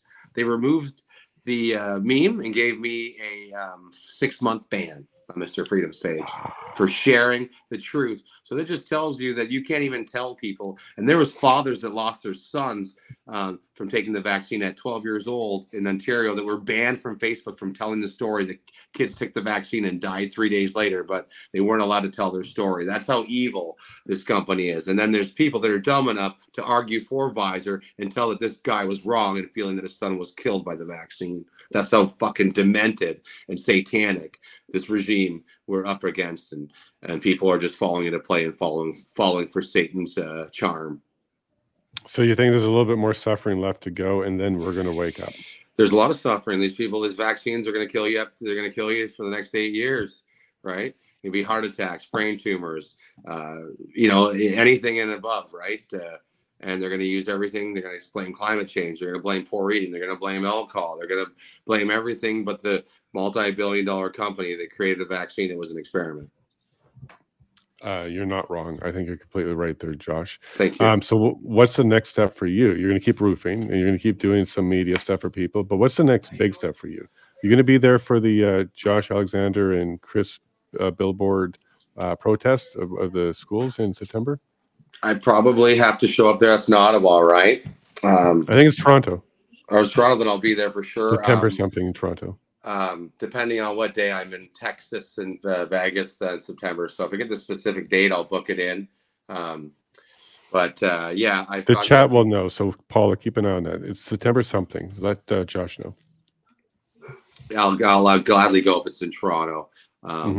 I promised my family I wouldn't be traveling with the freedom movement as much this year, because I would go to Ottawa every other weekend, and we spent I'm the only I'm the sole proprietor in this family. So when I leave and there's no funds coming in.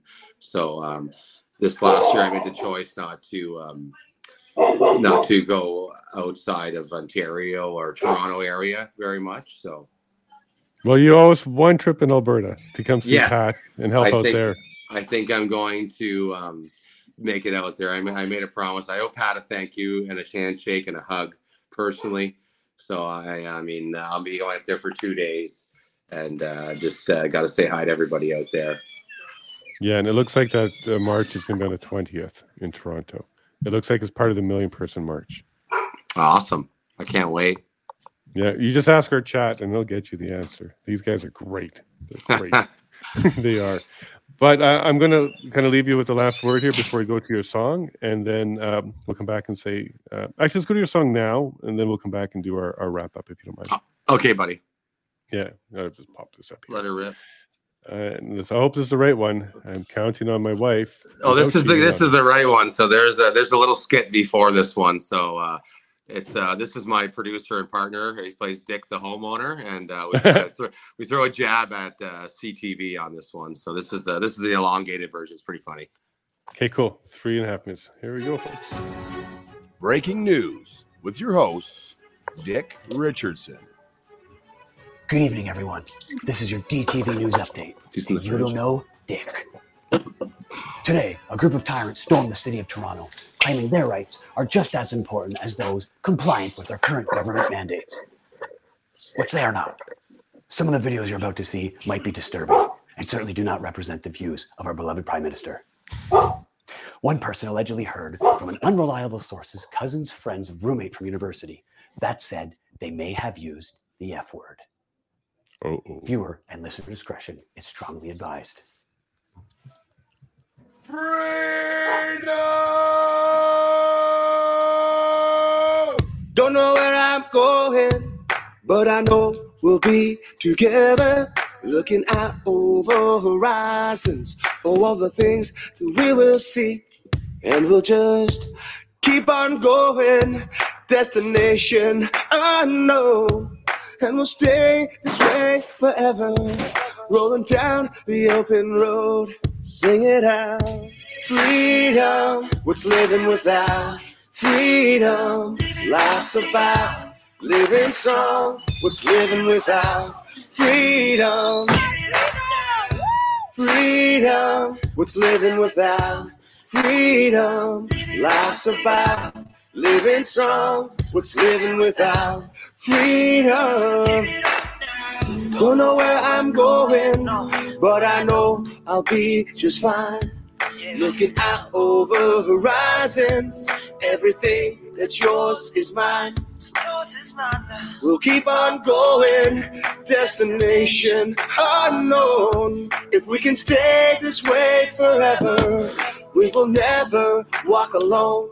Sing it out. Freedom, what's living without freedom? Life's about living song, what's living without freedom? Freedom, what's living without freedom?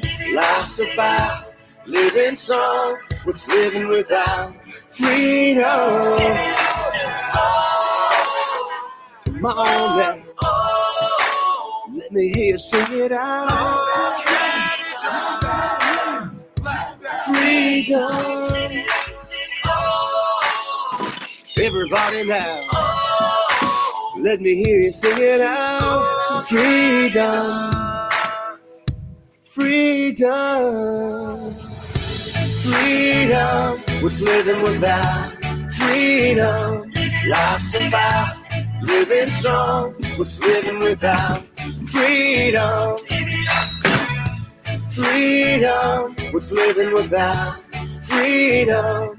Life's about living strong, what's living without freedom?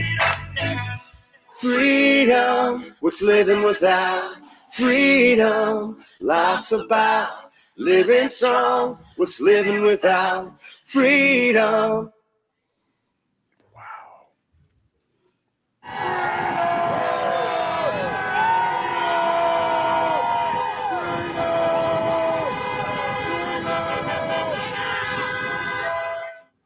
Oh, I'm moving to China. That's only the Greg. Oh, I pushed the wrong button. And then Greg Arcade's next on my list here. For me to stop this. Josh, you're a talent. Holy smokes. That's a good song. And I like that lady that was throwing you the finger in the middle of the intersection there. I saw her. Yeah, she was telling me to fuck off. She called me a racist. And I was like, she's like, you're a fucking racist. And there's a Jamaican fellow, and he gives me a big hug. I'm like, ah. Yeah. Like, it was so awesome. Like, you can't rush script that stuff. It just happened, right? Like, that's incredible. So, and that was Toronto, right? That was Toronto. So that was when the truckers went there the first weekend. We came and filmed that. We raised over $10,000 that we had in Tim Hortons cards that we brought to the truckers, and then I convoyed up to Ottawa, and I stayed there for. Until we got kicked out, and I stayed there for a week, I think a week and a half after. And then I worked with, like I said, with Big Bear, and we were doing some fundraisers for people and, helping people out. There's a couple people there that were living in their car, and we got just giving our funds out that we raised to help as many people as possible. So there's a lot of love in the chat for you here, Josh. A lot of love. And I am so.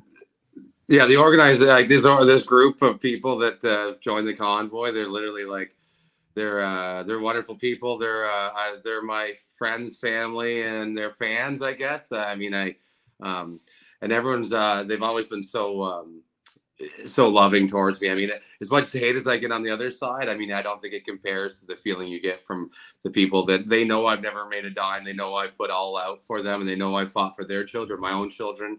And I stand up for a charter of rights for the future. And people know that.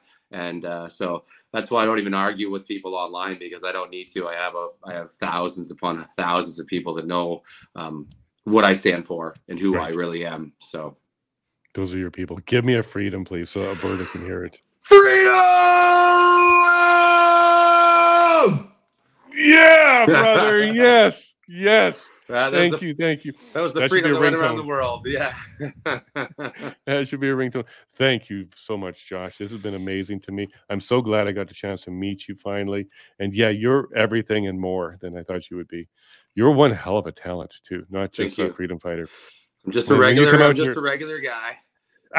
You're a little bit more than that. You know that. Let me tell you, you're a little bit more than that. We'd love to have you out in Alberta. That. We'll put you on a stage. We'll yell freedom until the lights turn off. I'm impressed by you. Thank you so much for what you're doing. And it's guys like you that absolutely give us all a good name. There's no racists here. We're all good people. Awesome. We're all Canadians, right? We're all human beings. And I want to say thanks again, Jason, for having me on and letting me tell my story. Like I said, I'll be praying for a lot of people tonight. One of them will be you and Pat King, and a lot of the other out there and the Coots boys. So I'd like to encourage everyone else to have positive prayers and positive meditations for anyone that's been through a lot in the last few years, please. And thank you. And if you don't mind, I'm going to add 4 more people to your prayers. Betty please. Harbert, the mother of Chris. Yeah. Mike Lysick, the father of Chris. We've got Tessie, who's the mother of Tony. And then Jacqueline, the wife of Jerry. So let's add those to our prayers. Of course, praying for the families as well. They are also going through some hardships. So positive prayers, and I know we'll get through this. And we just stay on the right track. And I'm looking forward to seeing everybody very soon. And thanks again, Jason. Merci beaucoup. You have a good one, and take care, Mr. Freedom. All right, God bless. So and you're a roofer because you're a little bit closer to God. That's right, buddy. I got a good relationship with him. You keep an eye on him for us. Thank you so much. All right. Josh. God bless you. Bye.